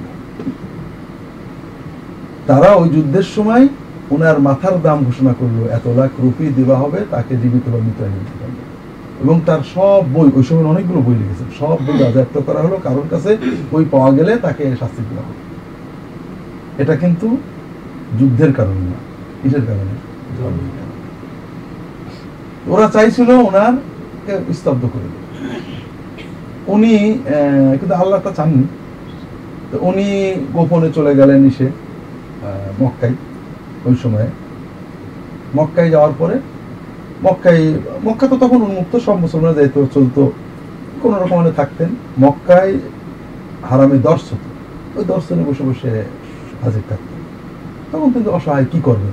দেশ থেকে চলে গেছেন। ওখানে একদিন ওই যিনি শায়েক আহ, দর্শ দিচ্ছেন তাকে ওই এক বিষয়টা বললে প্রশ্ন করলেন। প্রশ্ন শুনে শায়েক বুঝতে পেরেছে একটু সাধারণ লোক না ভিতরে কিছু আছে। তো উনি জিজ্ঞেস আপনি কে? বলে আমি ইন্ডিয়ান একজন মহাজির না, আপনি বলেন। ওনারা বলেছেন আমার নামে এই ব্যাপার। তো ওই শায়েক খুব সম্মান করে ওনাকে বাড়িতে রেখেছেন। ওনার একটা ভাতার ব্যবস্থা করেছেন। মোটামুটি উনি একরামের সাথে ওখানে আছেন। এই সময়ে, এই সময় হলো কি? তুরস্ক থেকে, তুরস্ক এখন তো মক্কা ও তুর্কি খেলাফতের আন্ডারে। তুরস্ক থেকে সুলতান, তুরস্কের যে খলিফা, চিঠি লিখেছেন। তুরস্কের সুলতান চিঠি লিখেছেন যে, আমাদের দেশে একজন খ্রিস্টান মিশনারি আসছেন। তিনি বলছেন যে, ভারতের সব প্রচারকরা তার কাছে হেরে খ্রিস্টান ধর্ম গ্রহণ করছে। ভারতের সব মসজিদগুলো গির্জা হয়ে যাচ্ছে। কি ফান্ডান নিজে। এখন বিষয়টা সত্যি কিনা জানে তখন তার মোবাইল ছিল না। তখন ইন্ডিয়াতে আমি খ্রিস্টান আমার কাছে সব আলমরা হেরে গেছে, তারা খ্রিস্টান হয়ে গেছে। এই কথা প্রচার হচ্ছে। এখন তো মোবাইল নেই স্যাটেলাইট নেই, কীভাবে জানা যাবে? উনি মক্কায় লোক পাঠিয়েছেন, যারা মক্কায় ইন্ডিয়ান হাজি আছে, তাদের কাছে একটু জিজ্ঞেস করেন। এই চিঠি আসলে মক্কার যে শরীফ ছিলেন, তিনি ওই শেখ রাহলানকে দিয়েছেন। উনি ওই চিঠি পেয়ে বলছেন, মক্কায় যার সাথে বলছিল তিনি তো আমার কাছেই আছেন। তখন শরীফ বলেছে, সুলতানকে খবর পাঠিয়েছে যে, ওই দিন যার সাথে বলছিল তিনি এখন মক্কায় আছে। আমরা কি ওনাকে পাঠাবো কিনা? তো জলদি আমার মানে ইস্তাম্বুলে পাঠিয়ে দেন। তো উনি যখন ইস্তাম্বুলে যে পৌঁছালেন, তখন দেখা গেল উনি চলে গেছেন। ও ফান্ডার চলে গেছেন, আর ইংল্যান্ডে চলে গেছেন, আর নেই। এখন তখন সুলতানের একটা ইতমিনান হলো সত্যি, তো যাকে দেখে ভান্ডার পলাই তাহলে তার ভিতরে কিছু আছে বলেন যে, হুজুর, আপনাকে আমি ই দিচ্ছি, আপনি আপনার এই যে এলেম, যে এলেমের কারণে ফান্ডার পালিয়ে গেলেন, এই এলেমটা বই লিখে ফেলেন তখন উনি প্রায় কয়েক মাস ধরে এই বইটা? এবং তুরস্কের খলিফা, এই বইটা উনি আরবিতে লেখেন, এবং এই বইটা তুরস্কের খলিফা ওই সময় ইটালি ভাষা, ইংরেজি ভাষা, জার্মান ভাষা, বিভিন্ন ভাষায় তর্জমা করে প্রচার করে দেন। বুঝতে পেরেছ এইটা হলো এই বইয়ের ইতিহাস। বুঝতে পেরেছ আল্লাহ রহমতুল্লাহ কিরা নবী এরপরে মক্কায় ফিরে আসেন। আসার পরে আল্লাহর ইচ্ছা মানে খ্রিস্টান প্রচারক তো তাকে মেরেই ফেলতে চাইছিল। লক্ষ টাকা মাথার দাম দিয়েছে। আল্লাহর ইচ্ছা ওনার, এটা তো কলমের জিহাদ চলে গেল। এটা তো একটা অক্ষর বই। এরপরে উনি মক্কায় আছেন। ওই সময় বাংলার, তোমরা ইতিহাসে পড়বা, ভারতীয়। কিন্তু উনি একটা ম- বসিরহাটের। পশ্চিমবঙ্গের বসিরহাটে একজন মহিলা সাউলাতুন্নিসা জমিদার ছিলেন। উনি হ্যাঁ উনি যে বাংলার মানুষ, বসিরহাটের মানুষ ছিলেন, জমিদার ছিলেন, উনি মক্কায় যে বললেন, আমি একটা মাদ্রাসা করুন অক্ষ মাদ্রাসা। তাই কাকে কাকে? শেষ মতো রহমতুল্লাহ কেরামতি দাওয়াত দিয়ে হলো। এটা হলো আরব দেশের প্রথম মাদ্রাসা। আরব দেশের প্রথম মাদ্রাসা, খেয়াল করে, এর আগে আরবদের মাদ্রাসা ছিল না। কি ছিল? আরবদের মসজিদ ভিত্তিক পড়া ছিল। কিন্তু ক্লাস বাই ক্লাস যে পড়া, এটা আরব দেশে ছিল না। এটাও রহমতুল্লাহ কেরামের প্রথম প্রতিষ্ঠা করে এবং আরব দেশের যত বুদ্ধিজীবী মানে গত দুই আগ প্রজন্ম আগে, অধিকাংশ সলাতিয়া মাদ্রাসার ছাত্র। এর পরে বসে জিদ্দা আরেকটা মাদ্রাসা। এটা হলো, এই লোক লেখা মোটামুটি প্রেক্ষাপট। রহমতুল্লাহ কেরাম নবী কখন এই ঝাড়ুর লোক লেখলেন এ ব্যাপারে তোমাদের কোনো প্রশ্ন? এখন এই ধরনের হকটা কিনতে পাওয়া যায় না ইসলাম পার্টি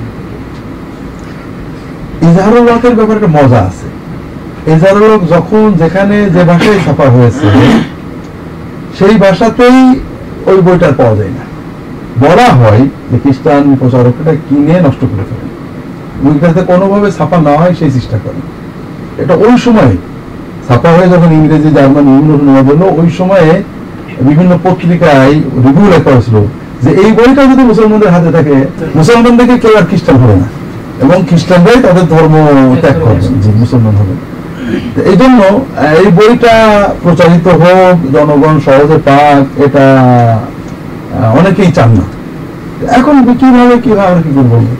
কিতাবুল মুকদ্দাস, একুশ নম্বর পৃষ্ঠা এখানে বলা হয়েছে যে খ্রিস্টান গবেষকগণ একমত যে যিশুর তিরোধানের পরে দুইশত বছরের মধ্যে প্রচলিত ইঞ্জিলগুলির কোনো নামও কোথাও পাওয়া যায় না। শেষে এসে বলা হয়েছে এটি কোনো বিতর্কিত তথ্য নয় বরং সকল খ্রিস্টান কর্তৃক স্বীকৃত সত্য। তাহলে বরং সকল খ্রিস্টান কর্তৃক স্বীকৃত সত্য এটা আমরা কীভাবে প্রমাণ করব? আবার এখানে বলা হয়েছে মানে দুইশো বছর পর্যন্ত কেউ এটা জানতো না। পরের ছতে যে বলা হয়েছে যে তিনশো বছর পরে এটা সংকলিত মানে এই খ্রিস্ট ধর্মটা। শুধু না এটা ইঞ্জিল সম্পর্কে বলে ইঞ্জিল হ্যাঁ ইঞ্জিলটা এটা এটা তোমরা এটা কি বুঝলাম?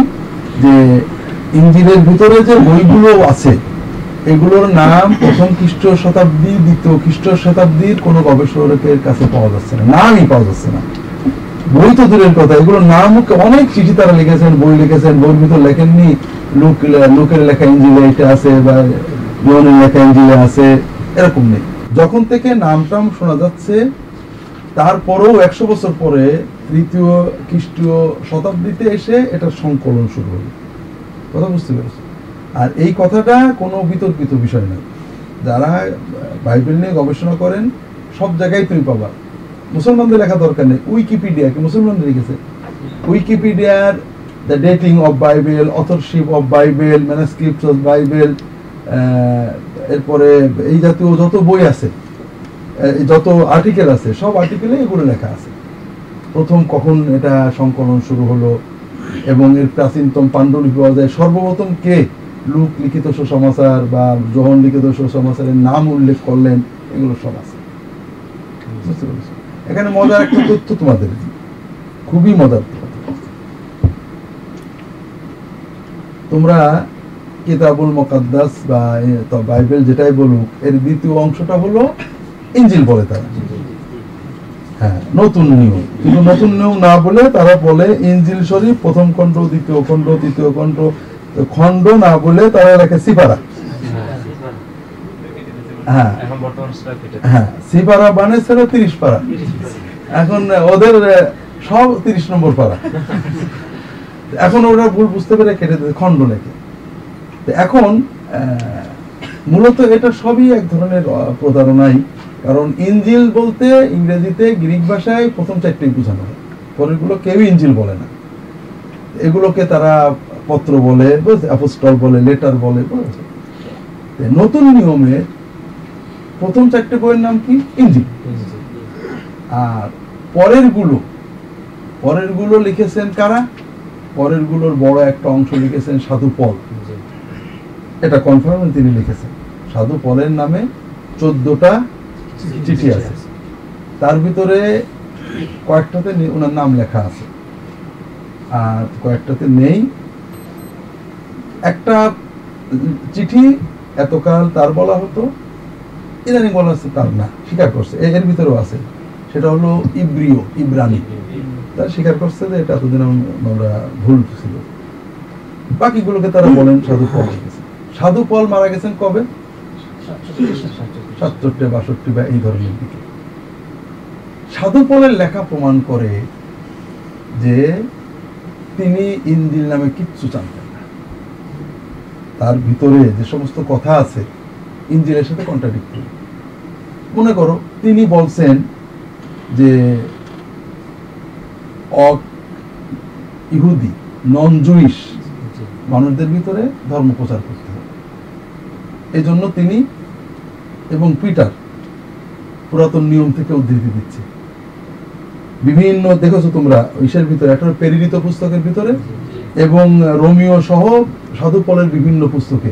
তিনি অনেক যুক্তি দিচ্ছেন, উদ্ধৃতি দিচ্ছেন, পুরাতন নিয়মের বিভিন্ন বক্তব্য দিয়ে ডানিটা বামে টেনে বিভিন্ন ঘুরিয়ে ফিরে বলছেন যে, যারা ইহুদি না, তাদেরকেও আমাদের ধর্ম শিক্ষা দিতে হবে। মজা হলো তোমার কি বলে মথির সুসমাচার মার্কের সুসমাচার লুকের সুসমাচার গ্রহণের সুসমাচার সব জায়গায় বলা হচ্ছে যীশু খ্রিস্ট মৃত থেকে জীবিত হওয়ার পরে বলছে সারা দুনিয়ায় সবার কাছে খ্রিস্ট ধর্ম প্রচার করে। ঠিক আছে না? আচ্ছা এই কথাটা এই ইঞ্জিলটা যদি সাধু বলে জানা থাকতো তাহলে উনি যীশু খ্রিস্টের দলিল না দিয়ে উনি এত ঘুরে রানী বাই করছেন কি জন্য? কথা বুঝতে পারেনি ভালো কথা। লোক লিখিত মথির সমাজের লেখক মথি এরপরে তোমার লুকের সমাজের লেখক লুক। মার্ক তারা বলেন, মার্ক যিনি শিষ্য ছিলেন জহন তো জহন। এই মার্ক, জোহন এবং মথি সহ সবাই মিলে পঞ্চাশ খ্রিস্টাব্দের দিকে জেরুজালেমে একটা মহাসম্মেলন করে। প্রশ্ন ছিল অসিন্নত খতনাবিহীন মানুষদেরকে খ্রিস্ট ধর্মের দাওয়াত দিয়ে দেবে এখানে অনেক দলিল আদিল্লা দিচ্ছে। একজনও বলছে না যে আমাদেরকে যীশু খ্রিস্ট জীবিত হয়ে ওঠার পরে যে বলে গেলেন না সবাইকে দিতে হবে। একজন কেউ পক্ষে, কেউ বিপক্ষে, কেউ বলছে দিতে হবে, কেউ দেওয়া যাবে না, এটা না যায় কিন্তু যে তারা বলছে, ইঞ্জিলে লেখা আছে যীশু খ্রিস্ট কবরের থেকে উঠে একটা কথাই বলে গেছে। আচ্ছা মনে করো যে যীশু খ্রিস্ট কবরের থেকে উঠে একটা কথা বলে চলে গেলেন তেত্রিশ খ্রিস্টাব্দে। আর চৌত্রিশ থেকে পঞ্চাশ পর্যন্ত ঝগড়া হচ্ছে ওদের দেবো কিনা দেবো একদিনই ভুলে গেলেন সবাই। হ্যাঁ? কথাটা বুঝতে পারছ না? আচ্ছা গুড। এইবার এসো। যিশু সাধুফল দাবি করছে সবকিছু খাওয়া যায় হারাম বলে কোনো জিনিস নেই। যা কিছু পেটে গেলে ভালো হয়ে যাবে। নিয়ত ভালো থাকলে এর পক্ষে উনি অনেক যুক্তি দিচ্ছে। কথা বলেছে। যীশু খ্রিস্ট বলেছেন যে মুখ মুখ দিয়ে যা যায়, তা মানুষকে নাপাক করে না। মুখ দিয়ে যেটা বেরোয়, তাই মানুষকে নাপাক করে। এটা তো পলের একটা বড় দলিল হওয়া দরকার ছিল। যিশন প্রভু যিশু বলেছেন যে মুখ দিয়ে কাজেই তোমার যে উনি অনেক ঘুরিয়ে ঘুরিয়ে দলিল দিয়েছেন, কিন্তু যিশুর এই বক্তব্যটাকে উনি দলিল দিলেন। তার মানে এটা উনি জানতেন না। কথা বলেছে উনি চিরকুমার থাকার বলেছেন অনেক অনেক লিখেছেন অনেক লিখেছেন যে বিয়ে না করা বলো বিয়ে না করলে উত্তম, বিয়ে না করে আমি ঈশ্বর পেয়েছি, বিয়ে আমি ঠিক পেয়েছি, সবাই আমার মতো হওয়া অনেক বলেছেন ঠিক না যিশু চিরকুমার ছিলেন এটা তার জানা ছিল। অর্থাৎ যিশু জীবনেও তিনি জানতেন। তা জানলে তো বলতেন যে প্রভু যিশুর মতো। উনি আমার মতো বলতেন নাকি উনি সব যিশুর নামেই করছেন যিশুর বক্তব্য আছে ঈশ্বরের জন্য খোঁজা হও যে পারে সেই হয়। তারপরে না বিয়ে না করে থাকো আছে না? এই কথা যদি জানা থাকতো তাহলে এত এত ঘোরানোর পেছনে এরকম করা লাগতো নাকি? কথা বুঝতে পারছ না? তার মানে এই ইঞ্জিলগুলো সম্পর্কে সাধু কলের কোনো ধারণাই ছিল না। এবার আসো। জাকব বা ইয়াকুব বা জেমস। জেমস চিঠি লেখছে জেমস লিখেছেন পলের বিরুদ্ধে। জাকবের একটা চিঠি আছে। পল বলছেন যে বিশ্বাসী সব শরীয়ত পালন করা লাগবে না। আর জাকব বলছেন না শরীয়ত পালন করতে হবে বিশ্বাসী কিছু হবে না। অনেক কিছু লিখেছে। কিন্তু এই যে ইঞ্জিলের ভিতর বলছে আমি এসেছি তওরাত ইঞ্জিলের পূর্ণতা দিয়ে ভেবো না যে আমি নবীদের কেতাব তো শরীয়ত পঙ্খন পালন করতে হবে তা না হলে তোমরা পরিষদের চেয়েও বেশি পালন করতে হবে। জাকব কিন্তু একবারও এইগুলো কথা বলছেন? তার মানে এই ইঞ্জিলগুলো জাকব কোনো নামও শুনি কথা বুঝতে পারছ না? এই জন্য ক্রিটিক্যাল স্টাডি বলে। ক্রিটিক্যাল স্টাডি আরেকটা আছে। এটা হলো পল। পল পুরাতন নিয়ম থেকে অনেক উদ্ধৃতি করেছে, ডানেরটা বামে নিয়ে গেছে। অনেক উদ্ধৃতিকে উনি বিকৃত করে ফেলেছেন। মূল পুরাতন নিয়মে যা আছে, উনি তার সাথে অনেক কথা ঢুকিয়ে নিজেদের গ্রহণ করেছেন।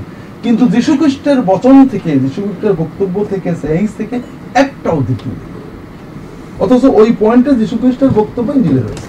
তার মানে তিনি কিচ্ছু থাকতেন এমনকি যীশু খ্রিস্টের কোনো মিরাকালের কথাও তার অলৌকিক জন্ম তার মৃতকে জীবিত করা, এগুলো কিচ্ছু তিনি উল্লেখ করেন তিনি একটাই উল্লেখ করেছেন, তিনি আমাদের জীবন দিয়েছেন, মরার পর জীবিত হয়েছেন। ব্যাস, এই পয়েন্টটা সবসময় উল্লেখ করেছেন কথা বুঝতে পেরেছি এটা এরপরে তোমরা নাম জানো না, ক্লিমেন্ট অব রোম। হ্যাঁ হ্যাঁ। উনি একশো দুই তিন খ্রিস্টাব্দের দিকে মারা যান। উনি খ্রিস্ট ধর্মের দ্বিতীয় মহান প্রান্তি উনি অনেক চিঠি আছে খ্রিস্ট ধর্ম প্রতি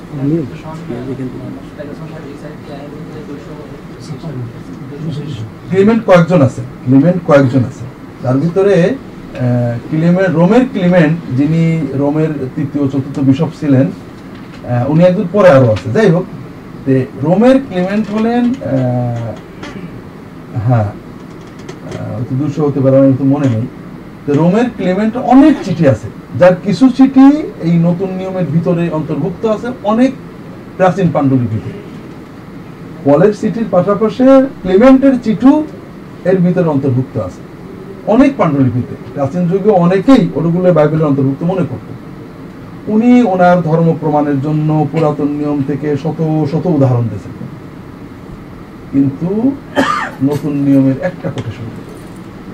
তার উনি নতুন নিয়মগুলোকে জানতেন ওনার সময় নতুন ছিল এই সব মিলিয়ে কথা হলো খ্রিস্টান গবেষকরা এটা কেউ না জেনে গার জোরে দাবি করলে ভিন্ন কথা। কিন্তু গবেষকরা সবাই স্বীকার করে, যে কোনো গবেষক, তুমি এনসাইক্লোপিডিয়া ব্রিটানিকা দেখো, তুমি এনকাটা স্টুডেন্ট এনসাইক্লোপিডিয়া দেখো, এরপর উইকিপিডিয়া বিশ্বের সবচেয়ে মশহুর এবং ফ্রি এনসাইক্লোপিডিয়া পড়ো প্রত্যেকটা, এখানে অথরশিপ অফ দ্য বাইবেল অথবা ডেটিং অফ দ্য বাইবেল এরপরে ম্যানাস্ক্রিপ্ট অফ দ্য বাইবেল এই ধরনের অনেক আর্টিকেল আছে। এবং প্রত্যেকটা বইয়ের ব্যাপারে আর্টিকেল আছে।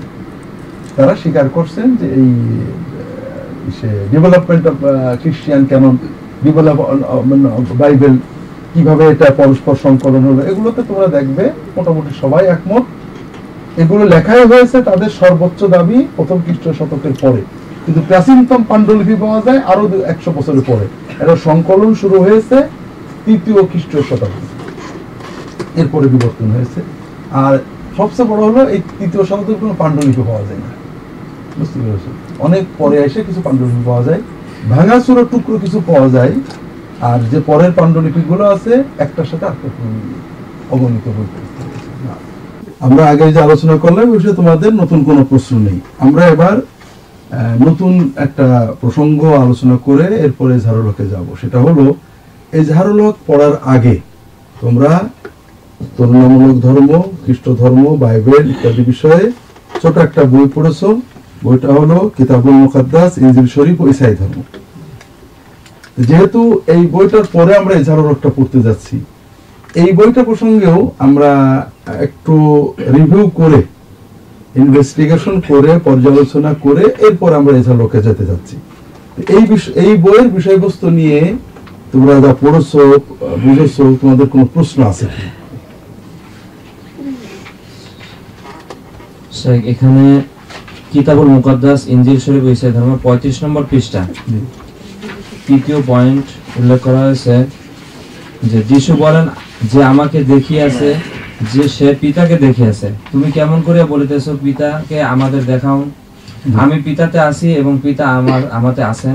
এখানে আমার কথাটা হলো তিনি পরে এসে বলছেন যে আমি তোমাদিগকে যে সকল কথা বলি তাহা আপনা হইতে বলি না কিন্তু পিতা আমাতে থাকিয়া আপনার কার্য সকল সাধন করেন। এই কথাটার উম, টা আমরা দেখতে পাই দ্বিতীয় বিবরণ অর্থাৎ ওল্ড টেস্টামেন্টের বিশ আঠারো পদে আঠারো পদের আঠারো পদে। ওল্ড টেস্টামেন্টের কোন কোন বই? ওল্ড টেস্টামেন্ট দ্বিতীয় বিবরণ আঠারো বিবরণ। আঠারো পদ।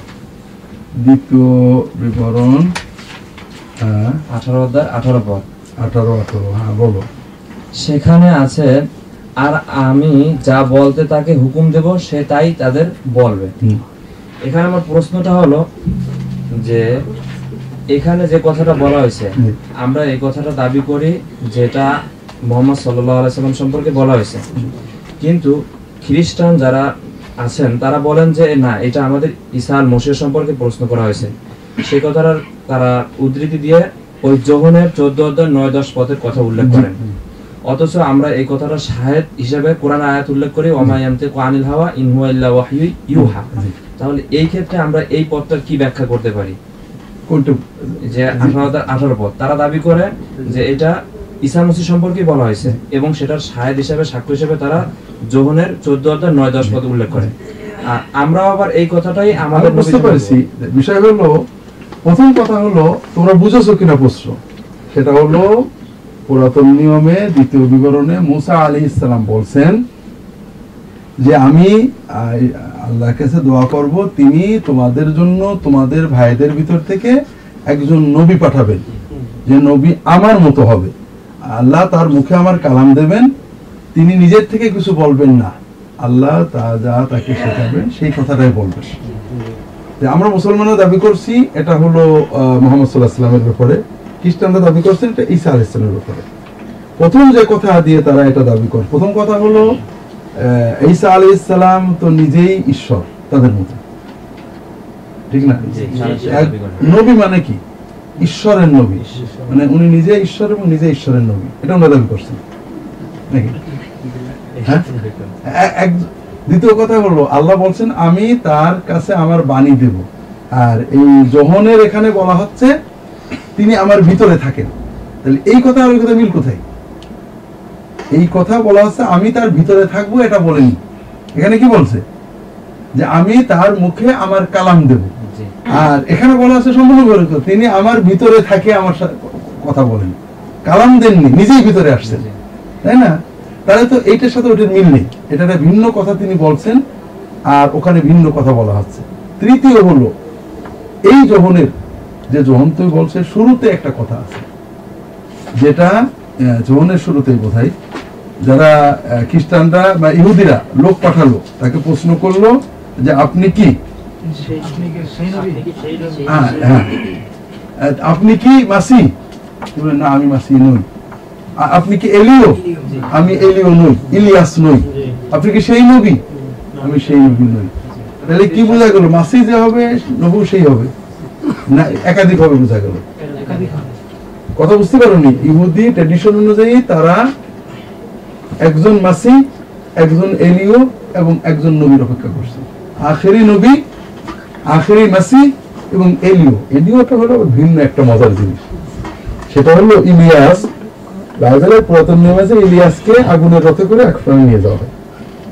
আর পরে পরবর্তী বই মিখাই বা এরকম বই আছে যে আগে উনি আবার নেমে আসবে কথা বুঝতে পেরেছ? এই জন্য ইহুদিগণ তিনজনের অপেক্ষা করত। একজনের মাসি মাসি আমাদের এসে রাষ্ট্র উদ্ধার করে দেবে। আরেকজন, মসির আগে কে আসবে? এলিও আরেকজন শেষ নবী আসবে। তাহলে একই ব্যক্তি তিনজন হয় কি করে? হ্যাঁ? তারা তো তিনজনের অপেক্ষা করত। এটা খুব ক্লিয়ার কাজেই তিনি ওই আমি সেই নবী কখনোই দাবি করেননি যীশু খ্রিস্ট তিনি দাবি করেন তিনি মাসি। বুঝেছ? আর ইহুদিরা নবী হিসেবে অন্য একজন আশা করত। তো কখনো তাকে তারা মনে করেছে, এই বোধহয় সেই নবী। কেউ বলেছে, এইটা মাসি। দুজন এক হবে, তারা কখনো মনে করতো না। আর খ্রিস্টানরা এক পদে গিয়েছেন তিনি ঈশ্বর, তিনি মাসি তিনিই নবী। আর দুই বাদ থাকল না। নিজে ঈশ্বর, নিজে ঈশ্বরের নবী হয় কি করে? কথা বুঝতে পারো না? তো এই জন্য তারা যেটা দাবি করেন, এটা ইঞ্জিলের বা তওরাতের টেক্সটের সাথে মেলে না। দাবি করতে তো বাধা নেই। জি, আর কোনো প্রশ্ন তোমাদের? এই বইয়ে কেতাবুল মুকাদ্দাসে আমরা যে বিষয়টা পর্যালোচনা করছি খুব সংক্ষেপে, সেটা তোমাদের ভালো করে বুঝতে হবে। সেটা হলো যে বাংলাদেশের মুসলমানদেরকে খ্রিস্টান বানানো হচ্ছে, খ্রিস্ট ধর্মে দীক্ষিত করা হচ্ছে বিভিন্ন আঙ্গিকে। তার ভিতরে একটা হলো, তারা বলছেন যে আমরা ইসাই মুসলমান। তারা নিজের মুসলমান দাবি করছেন। দুই নম্বর, তারা দাবি করছেন আমরা কোরআন মানি। তৃতীয়ত, তারা দাবি করছেন মোহাম্মদ সাল্লাহ সাল্লামকেও মানে। বুঝতে পেরেছ? এরপরে তারা তিনটে দাবি করছেন, যে ইঞ্জিল শরীফ, যেটা আমরা দিচ্ছি, এটা অরিজিনাল তওরাত ইঞ্জিল এবং এর ভিতরে খ্রিস্ট ধর্ম আছে এবং খ্রিস্ট ধর্ম বাংলাদেশের মানুষদের জন্য নাজাতের পথ। আমরা কয়েকটা পর্যায়ে এটা আলোচনা করছি। একটা হলো যে এই যে কেতাবটা তারা প্রচার করছেন, এটা তাওরাত বা ইঞ্জিল না। তাওরাত ইঞ্জিল নামে এটা প্রচার করা হলো। এটার আভ্যন্তরীণ টেক্সচুয়াল ক্রিটিসিজম প্রমাণ করে যে এর ভিতরে অগণিত ভুল রয়েছে। অগণিত ভুল রয়েছে কন্ট্রাডিকশন রয়েছে। দ্বিতীয়ত, এর ভিতরে খ্রিস্ট ধর্মটা নেই। ইঞ্জিল নামের যে বই, এর ভিতরে খ্রিস্ট ধর্ম নেই। খ্রিস্ট ধর্মের কিছুই নেই। প্রথমত, ইঞ্জিলের ভিতরে যীশু খ্রিস্টের অবতারত্ব। তিনি যে ঈশ্বর, এটা কোথাও নেই। তিনি তার ইবাদত করতে বলেছেন, নেই।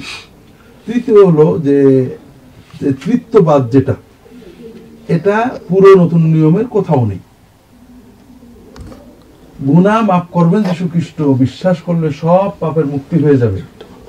এটা আসলে যিশুর কথাই নেই। পল বলেছেন বিভিন্ন জায়গায়। তার মানে যীশু খ্রিস্টের বক্তব্যে যেটুকু এর ভিতরে আছে, খ্রিস্ট ধর্মটা নেই। খ্রিস্ট ধর্ম যেটা এখন প্রচার করা আছে তৃতীয়, এটার ভিতরে আছে যে খ্রিস্ট ধর্মটা সব মানুষের জন্য না। এটা বনি ইসরায়েলদের জন্য বনি ইসরায়েল ছাড়া কেউ এটার দ্বারা মুক্তি পাবে না। এমনকি সাধুফল বলেছেন যে খাতনা নেবে তার খ্রিস্ট ধর্ম দ্বারা কোনো উপকার হবে না। এই হলো মূল যেটা আমরা আলোচনা করেছি। এই বিষয়গুলো নিয়ে তোমরা পড়েছো আর কোনো প্রশ্ন আছে কিনা? কত পৃষ্ঠা? তেরো পৃষ্ঠায়। তেরো পৃষ্ঠায় হচ্ছে আল্লাহ তালার নেমে আসার কথা বলা হয়েছে। তো আমরা হাদিস শরীফের মধ্যে তো আল্লাহ তাআলা সপ্তম আসমান থেকে যে রাত্রবেলা নেমে আসে প্রথম আসমানে নেমে আসে। এই দুইটাকে এক হয় কিনা? না আল্লাহ তাআলা নেমে আসার কথা বলা হয়নি। এখানে বলা হয়েছে আল্লাহ তাআলা দুনিয়া এসে মল্লযুদ্ধ কুস্তি করেছে। হ্যাঁ আল্লাহ তাআলা দুনিয়ায় নেমে এসে ঘর বাড়ি দেখতে আসছেন। কি বানাইলো? দেখতে আসছেন। দুনিয়ায় নেমে এসে। আল্লাহ দুনিয়ায় নেমে এসে মল্লযুদ্ধ করেছে। এইসব কথাগুলো যেভাবে বাইবেলে আছে এগুলো খুব স্বাভাবিকভাবেই আল্লাহ তালা সম্পর্কে অশোভন কথা যে আল্লাহ দেখার জন্য দুনিয়ায় নেমে আসা লাগে কিনা। আর ইসলামে যেটা হাদিসে আসছে, আল্লাহ তাআলা প্রথম আসমানে নেমে আসেন দোয়া কবুল করেন। আল্লাহ দুনিয়ায় নেমে আসেন, তারা বান্দাদেরকে নৈকট্য প্রদান করেন। কথা বুঝতে পেরেছি স্যার, আমরা একটু আগে আলোচনার দিক থেকে বুঝতে পারলাম যে আসলে ইঞ্জিল বলে কোনো কিতাব পৃথিবীতে নেই। এখন আল্লাপাক যারা খ্রিস্টান, তাদেরকে আহলে কিতাব বলে ঘোষণা করেছেন কোরআনে এবং তাদেরকে বিয়ে করার ব্যাপারে বৈধতা দিয়েছেন। বাস্তবে তো আহলে কিতাব বলতে কিছুই থাকে না, যদি ইঞ্জিল না থাকে। তো এই বিষয়টা কীরকম? প্রশ্নটা হলো যে ইঞ্জিল না থাকলে আহলে কিতাব থাকে না। আর এখন তো কোনো ইঞ্জিল নেই। দুটোই ভুল কথা বলেছে। প্রথম কথা হলো যে ইঞ্জিল নেই আমরা এটা বলিনি। আমরা বলেছি ইঞ্জিল নামে যে বইটা আছে, এর ভিতরে সহি, জাল, মিথ্যা, ভালো সঠিক, বেঠিক সব জায়গা খিচুড়ি হয়ে গেছে। এটা এক সময় কিছু কথা ছিল, এরপরে কিছু লেখা হয়েছে, এর সাথে সংযোজন করা হয়েছে, এর সাথে কিছু মিশানো হয়েছে, ব্যাখ্যা ঢুকেছে, আর এটা প্রমাণিত। এটা একেবারে নিশ্চিতভাবেই প্রমাণিত। তুমি যদি রিভাইজ স্ট্যান্ডার্ড ভাষণটা ধরো, আর কিং জেমস ভাষণ ধরো দেখো অনেক জিনিস ফেলে দেওয়া হয়েছে। তার মানে ঢোকানো ছিল। আমরা এটা বলছি যে ইঞ্জিল কেতাব আল্লাহ দিছিলেন, এটা তার ঈসা আলাইসালামের উম্মদের ভিতরে কম বেশি ছিল। এটা সংরক্ষিত হয়নি। এটার ভিতরে মিথ্যা, জালিয়াতি, কিছু জিনিস ভুলে গেছে, কিছু জিনিস সংযোগ করেছে। এখন যেটা আছে, আমরা যেমন জাল, মিথ্যা, হাদিস, যেমন বিষাদ চিন্ত আমরা বলি, যে মিথ্যা কথা, তার মানে সত্যি কথার ভিতর নেই। আছে। এটা হলো জাল হাদিস নির্ভর একটা ওয়াজের বইয়ের মতো বই পরিণত হয়েছে। নামটা ইঞ্জিল হয়ে গেছে। এর ভিতরে ইঞ্জিলের কি তথ্য দুই নম্বর কথা হলো, ইঞ্জিল কেতাব না থাকলে আহলে কেতাব হয় না, সেটা না। তারা কিছু কেতাব ইঞ্জিল ছাড়াও এর ভিতরে অনেকগুলো কেতাব আছে। আছে না? এগুলো কেতাবেরও কিছু কিছু তাদের ভিতর রয়ে গেছে। তার সাথে কিছু ঢুকে গিয়েছে, পরবর্তীতে ঢুকেছে। আর আহলে কেতাব বলতে কেতাব সহি হতে হবে, এটা জরুরি না। তারা কেতাব মানার দাবি করে এবং যারা মানার দাবি করে আল্লাহ তাদের মুশেকও বলেছেন। আল্লাহ তাদের কাফের বলেছেন। শিরকের কারণে তারা একটা কিতাব মানার কারণে একেবারে কিতাববিহীন যারা, তাদের চেয়ে তাদের কার্য আখলাক কিছুটা হলো পরিশীলিত। এই জন্য কেতাব আছে, বিকৃত অবস্থায় আছে। নেই তা না।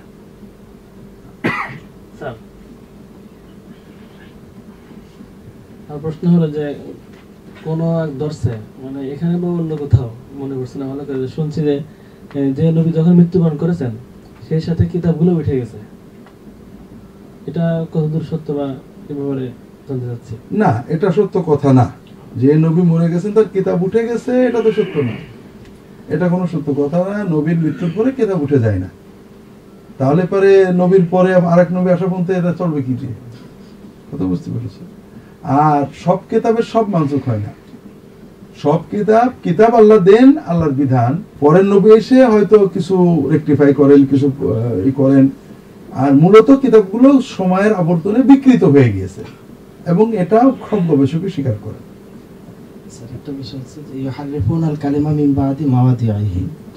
এখন মূল কিতাব যদি না থাকে তাহলে তার মানে কিছু অংশ বিকৃত করবে আর কিছু- অংশ থাকবে এটা কেমন? মূল কিতাব তো আছেই। আছে, তারা বিকৃত করেছে, বিকৃত করে মূল ওই বিকৃতটাই আছে। কথা বুঝতে পারেন মাওয়াদিহি যখন তার বাক্যটাকে তার স্থান থেকে পরিবর্তন করে দিল, দিয়ে ওই পরিবর্তিত বাক্যটা কিতাবের মধ্যে ঢুকে গেল। তাহলে বিকৃত হয়ে গেল। এখন ওইটা সহ বাকি আরও কিছু থাকল। এরপরে বাকি আবার বিকৃত হলো। যুগের আবর্তনে ক্রমান্বয়ে তোমরা আমরা পড়ব, যে এই বিকৃতির ধারা একেবারে বর্তমান পর্যন্ত আছে। এই বর্তমান এই কেতাবুল মুকাদ্দাস, এটা বিবিএস বাংলাদেশ ব্যবসায়ী এইটারে দুই সংস্করণ করে দেখবা, অনেক পার্থক্য। এটার সাথে কেরির বাইবেল তুলনা করবা, অনেক পার্থক্য, মৌলিক পার্থক্য। বুঝতে পেরেছ? কাজে এই বিকৃতি আর তাহারিফের ধারা সেই শুরু থেকে এখনও আছে। বুঝতে পেরেছ? এই জন্য মূল বাক্য ছিল বিকৃত হলো। বিকৃত হওয়ার পরে বিকৃতি সহ বাক্যটা থাকল এটা হলো একটা। আর একটা হলো তারা কিছু জিনিস বানিয়েছেন। নিজেরা বানিয়ে বলেছেন এরকম কেতাব এর ভিতরে আছে যেগুলোকে তারা নিজে বানিয়ে লিখে লিখে আল্লাহর নামে চালিয়েছেন আল্লাহর কিতাব হিসেবে চালিয়েছেন। মূল ইঞ্জিলের অস্তিত্ব তো আসলেই নাই। ওখানে লেখা মতির সুসমাচার মার্কেট সুসমাচার তাহলে ইঞ্জিলটা কোথায়? সুসমাচারটা ইঞ্জিল বলা হয়। এটা হলো মূল ইঞ্জিলের কিছু কিছু অংশ এর ভিতরে রয়ে গেছে। আমরা আমরা বুঝ- ইতিহাসে পড়ছি যে ওদের বিভিন্ন যুদ্ধ বিগ্রহের কারণে বাইতুল মুকাদ্দাস আগুনে পুড়ে ফেলছে এবং কিতাব হারায় গেছে এটা ইঞ্জিল না। ইঞ্জিল লেখা হয়েছে যুদ্ধ বিগ্রহের পরে। কাজে ইঞ্জিল এটার কারণে না। ইঞ্জিল সর্বশেষ বাইতুল মুকাদ্দাস এটাও তোমরা ভুল বোঝো। বাইতুল মুকাদ্দাস মানে কি? বলো। মসজিদুল আকসা মসজিদুল আকসা যেটা এই খ্রিস্টানরা এটা তারিফ করেছে তোমরা ওটা নিয়েছো বাইতুল মাকদেস আল কুদস মানে হলো জেরুজালেম শহর। বুঝেছ? আর মসজিদটার নাম কি? মসজিদ আকসা। এটার নাম হলো মসজিদে আকসা। কিন্তু বাইতুল মাকদেস বা বাইতুল মুকাদ্দাস মানে কিন্তু মসজিদ না। শহর। কুদস শহরটাকে বলা হয় বাইতুল মাকদেস বা আল কুদস আল কুদস সহ জেরুজালেম সহ পুরো মসজিদ ধ্বংস হলো সর্বশেষ বাহাত্তর খ্রিস্টাব্দের দিকে। আর এরপরেই খ্রিস্টান ধর্ম মূলত আসলো। কথা বুঝেছ? এটা হলো তারা বলল যে কেয়ামত এসে গেছে। আর দুই চার দিনের ভিতর এই সমস্যা আর বেড়ে ভাঙা শুরু হচ্ছে না, এসে যাবে। কাজে তোমরা তাতে সব খ্রিস্টান হও? তখন খ্রিস্টান ধর্ম প্রচার হলো এবং খ্রিস্টান ধর্মের সকল ধর্মগ্রন্থ এর পরেই লেখা। এর আগে কোনো গ্রন্থই লেখা না। এই দেখো না থাকল না থাকল লেখা হয়েছে পরে। হয়তো মানে বাহাত্তর খ্রিস্টাব্দের পরে এসে সব লেখাও স্বীকার করেন এবং ইঞ্জিলটা কি নাজিল হয়েছে ওই মানে ওহির মাধ্যমেই? আল্লাহ কীভাবে দিয়েছেন ওই তো বটেই। হ্যাঁ। কিন্তু মুসা আলাহিস সালামের মতো ওরকম কোন ইয়ে হিসাবে না। মুসা ফলক- টলক এসব হিসাবে না। ফলক টলকের কথা পাওয়া যায় না। আল্লাহ ঈসা নবীকে দিয়েছেন তার দিতে পারেন তার ফেরেশতার মধ্যে দিতে পারেন। ও আতাইনাহুল ইনজিল যাকে ইনজিল দিয়েছিলাম। তার জেহেনে দিয়েছেন তিনি নিজের ভাষায় বলতে পারেন যে কোনো ভাবে। কিন্তু সেটা তাৎক্ষণিকভাবে লিখিত না। ছিল না হ্যাঁ। তাৎক্ষণিকভাবে ইঞ্জিল কেউই লেখেনি এবং মজা হলো ইঞ্জিল লেখা তারা নাজেজ মনে করত। কি কারণে? কেমন এসে যাবে লেখার দরকার কি? এই জন্য তারা লেখেনি। না লেখার পরে আস্তে আস্তে পরে যখন লেখা শুরু করেছে এগুলো সব বিকৃত হয়ে আর কোনো জরুরি প্রশ্ন না থাকলে? আমরা দেখতে পাই বিশ নম্বর যেখানে আছে যে পক্ষান্তরে তাওরাত ইনজিল কখনোই সাধারণ মানুষের পাঠ্য বই ছিল না এবং সেটা লেখাও ছিল না। প্রথম কথা আসছে যে এটা মানুষ লিখতো না। যখন লিখতো না তাহলে তো সেটা সংরক্ষিত ছিল না। তখন তো এটা ঈসা মসিদ যদি জেনে থাকে আর সেটা তার কাছেই ছিল কেউ লেখেনি তাহলে তো আর ওইটা মানে কিতাব আকারে বিদ্যমান থাকল না। উনি বলেছেন ওনার ছিল তার সাথীরা সংরক্ষণ করেনি। অনেক পরে এসে প্রথম একটা ইঞ্জিল তৈরি হয়, যাতে বলা হয়, কিউ মানে লগিয়া বোধহয় বলে। শুধু অবজেক্ট আছে এইটা হলো মূলত ইঞ্জিলের সূত্র ছিল। বুঝতে পেরেছ? ওনাকে আল্লাহ যে ইঞ্জিল দিছিলেন, এটা উনি প্রকাশ করেছেন। এখানে আরেকটা বিষয় আছে। এটা একটা বই আছে আমার কাছে, উনি বলেছেন ইঞ্জিল মানে কি? সুসংবাদ। এটা তো একটা গ্রন্থ। এটার নাম সুসংবাদ দিলেন কেন আল্লাহ কারণ এটা স্পেশাল একটাই সুসংবাদ আছে, পরবর্তী নবী মোহাম্মদ সাল্লাহ সাল্লামের আগমনের সুসংবাদ। এটাই স্পেশালি মোহাম্মদ সাল্লাহ সাল্লাম আগমন সুসংবাদটা ইসা আলাইসালামকে আল্লাহ তালা দিয়েছেন। কথা বুঝতে পেরেছ? যে তার কথাগুলো মূলত ইঞ্জিন তিনি যে কথাগুলো শিক্ষা দিয়েছেন, আল্লাহ থেকে দিয়েছেন, তিনি মুক্তি বলেছেন। এগুলো তার শিষ্যরা লেখেনি। তারা লেখেননি লেখেননি, এটা বলতে গেলে তো লম্বা সময় লাগবে, তোমাদের একটু বলি। তোমরা যদি এটা ইঞ্জিল পড়ো, শুধু চারটে ইঞ্জিল পড়ো, একটা অদ্ভুত জিনিস দেখবে। ঈসা আলাইসালাম তিনি ধর্ম প্রচার করেছেন কতদিন? কতদিন তোমরা জানো? সিনপটিক, অর্থাৎ মথি মার এবং লুক, এদের মতে এক বছর। আর জোহনের মতে তিন বছর যেটাই করে থাকে। ডেসক্রিপশনটা হলো, তিনি এসে হাজার হাজার কেরামত দেখাচ্ছেন, অলৌকিক কাজ। মানুষ দলে দলে তার পিছনে আসছে। মুসি এসে গেছে, আমাদের রাজা এসে গেছেন, আমাদের মুক্তি আসন্ন। এরপরে আবার যিশুর শিষ্যরা তার মসি বলে বিশ্বাস করছেন। তিনি বলে দিচ্ছেন, আমি সেই মসি, আমাকে মরার পরে আবার উঠতে হবে। কথা ঠিক আছে, আমাকে অত্যাচারিত হতে হবে। এইভাবে এক বছর বা তিন বছর, যাই চলল চলল তারা সবাই বসে আছেন যে কখন রাজত্ব আসবে মসির রাজত্ব এসে হঠাৎ পুলিশে তাকে ধরল। ধরার পরে কি হলো? কি হলো? কিন্তু শিষ্যরা আমার প্রশ্ন হলো, শিষ্যরা যে লেখার প্রশ্ন হচ্ছে, শিষ্যরা যে লেখবেন, আগে তাদের অবস্থাটা দেখো। যখন যিশুকে ক্রুশে ধরলো, তার আগের ঘটনায় যিশু বাগানে বসে কাঁদছেন শিশুদেরকে বললেন যে তোমরা একটু অপেক্ষা করো ঘুমায়ো না আমি একটু দোয়া করি। আল্লাহ বাবা যদি সম্ভব হয় এই পিয়াল আমাকে দিও না। তোমার ইচ্ছে আমার কিছু না হোক এখন তারা বলেন যে যিশু মরার জন্য আসছিলেন। কিন্তু উনি মরতে ইচ্ছুক ছিলেন না কানাকাটা করছিলেন। কিন্তু এটা আমাদের বিষয় নয়। বিষয় হলো শিষ্যরা কি করলেন? ঘুমায় পড়লেন। অদ্ভুত ব্যাপার। এখানে প্রবলেমটা হলো যে উনি এত অলৌকিক কর্ম দেখালেন, এত ভালোবাসলেন, তার এত কিছু খাইলেন তারপরে তিনি তার চোখে পানি পড়ছে, মনটা ভালো, মনে হচ্ছে রক্ত পড়ে যাচ্ছে চোখের পানি দিয়ে। কিন্তু তাদের ভিতরে কোনো অনুভূতি নেই, ঘুমায় পড়ছে। আচ্ছা বলো তো, তোমার গুরু, উস্তাদ, খুব কান্নাকাটা করছে, দেখছ মন খারাপ, তুমি ঘুমাতে পারবা? ঘুমাবে তোমার? ঘুমাতে চেষ্টা করব যদি গুরু বলে, বাবা, তোমরা ঘুমা আমি কিন্তু- কাতরাচ্ছেন নেবেন। তুমি বললেও ঘুম আসবে না। আর সেখানে উনি বলে গেলেন যে তোমরা ঘুমায়ও না। কিন্তু তারা ঘুমিয়ে পড়লেন ভালো কথা। এরপরে যখন পুলিশেরা ধরলো এবং হিন্দুরা এসে ধরলো তখন তারা কি করলেন? সবাই পলাই গেলেন। অস্বীকারটা পরে এসো। তো প্রথম রিয়াকশনটা কি ছিল? যিশু তাদের কে বলেছেন তোমরা অস্ত্র বের করো না। কিন্তু পালিয়ে যেতে বলেননি। তারা তো আশেপাশে থাকবে। সবাই পালিয়ে গেলেন। কেমন পালালেন? ন্যাংটো হয়ে পালিয়ে গেলেন। ন্যাংটো পালিয়ে গেলেন না? তাহলে এখন যিশুর প্রতি তাদের বিশ্বাসের অবস্থাটা দেখো। এরপরে আরও কঠিন বিষয়। যিশু তাদের কি বলেছেন? অন্তত বারো তেরো জায়গায় আসছে যে এই ঘটনা আগে উনি বলেছেন আমি মরবো তিন দিন পরে উঠবো। আমাকে অত্যাচার করা হবে কবর দেওয়া হবে কবর থেকে তিন দিন পরে উঠবো। সবাইকে বলেছেন? তো এখন মরার সময় না পুলিশে পলালো পিতর বলল যে আল্লাহর কসম আমি ওনাকে চিনি না ইত্যাদি বলল। হ্যাঁ, তিনবার অস্বীকার করল। এখন মনে করে যে যারা এইটুক বিশ্বাস নেই তারা কি লিখেছে? কথা বুঝতে পেরেছি। এরপরে গেল। বুঝলাম না ওই সময় পুলিশের ভয় ছিল। এরপরে যখন তার ই হলো মানে শুলি হয়ে গেল উনি কিন্তু বলেছেন আমাকে শুলে চড়াবে মৃত্যু হবে। ওই সময় আশেপাশে একজন ছিল না। তুমি চিন্তা করো একজন নেতা বলেছে যে আমি মাসি আমি মরবো মরার পর উঠবো তাহলে অন্তত দূরে দূরে সবাই অপেক্ষা করবে। সব এত হাজার হাজার শিষ্য সবাই থাকবে। গেল তিন দিন পরে উঠবে।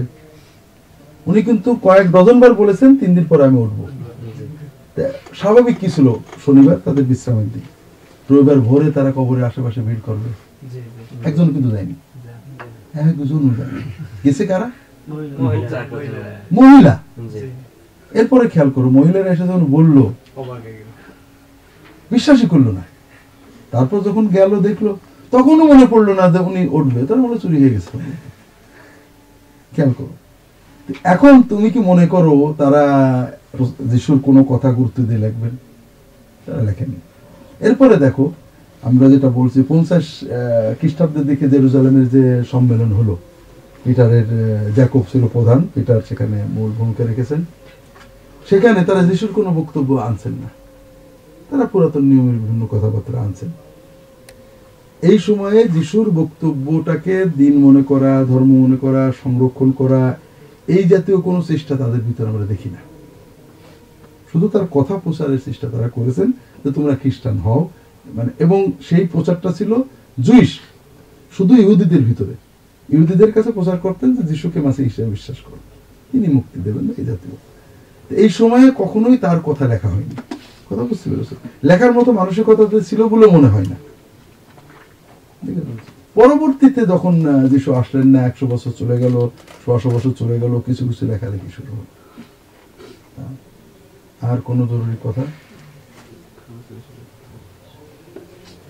ঠিক আছে, তাহলে আমরা আজকের মতো আমাদের দর্শ এখানে শেষ করি, রাতে হয়ে গেছে। আমরা আগামীতে আবার যখন বসবো, বাকি বিস্তারিত আলোচনা হবে। আমরা এজহারুল হক দিয়ে শুরু করা। বুঝলাম কেতাবুল মুকাদ্দাস বইটার ব্যাপারে তোমাদের তেমন কোনো আর প্রশ্ন নেই। আমরা এবার এছাড়াও লোকে শুরু করবো এছাড়াও লোকে লেখার প্রেক্ষাপট রহমতুল্লাহ কেরানবীর জীবনী এবং কোন কোন বিষয়ে তার বইতে লেখা হয়েছে তোমরা পারলে এগুলো একটু পড়ে এসো যেন প্রশ্ন করা সহজ হয় আল্লাহ আলাম سبحانك اللهم وبحمدك أشهد أن لا إله إلا أنت أستغفرك وأتوب إليك اللهم صل على محمد وعلى آله وسلم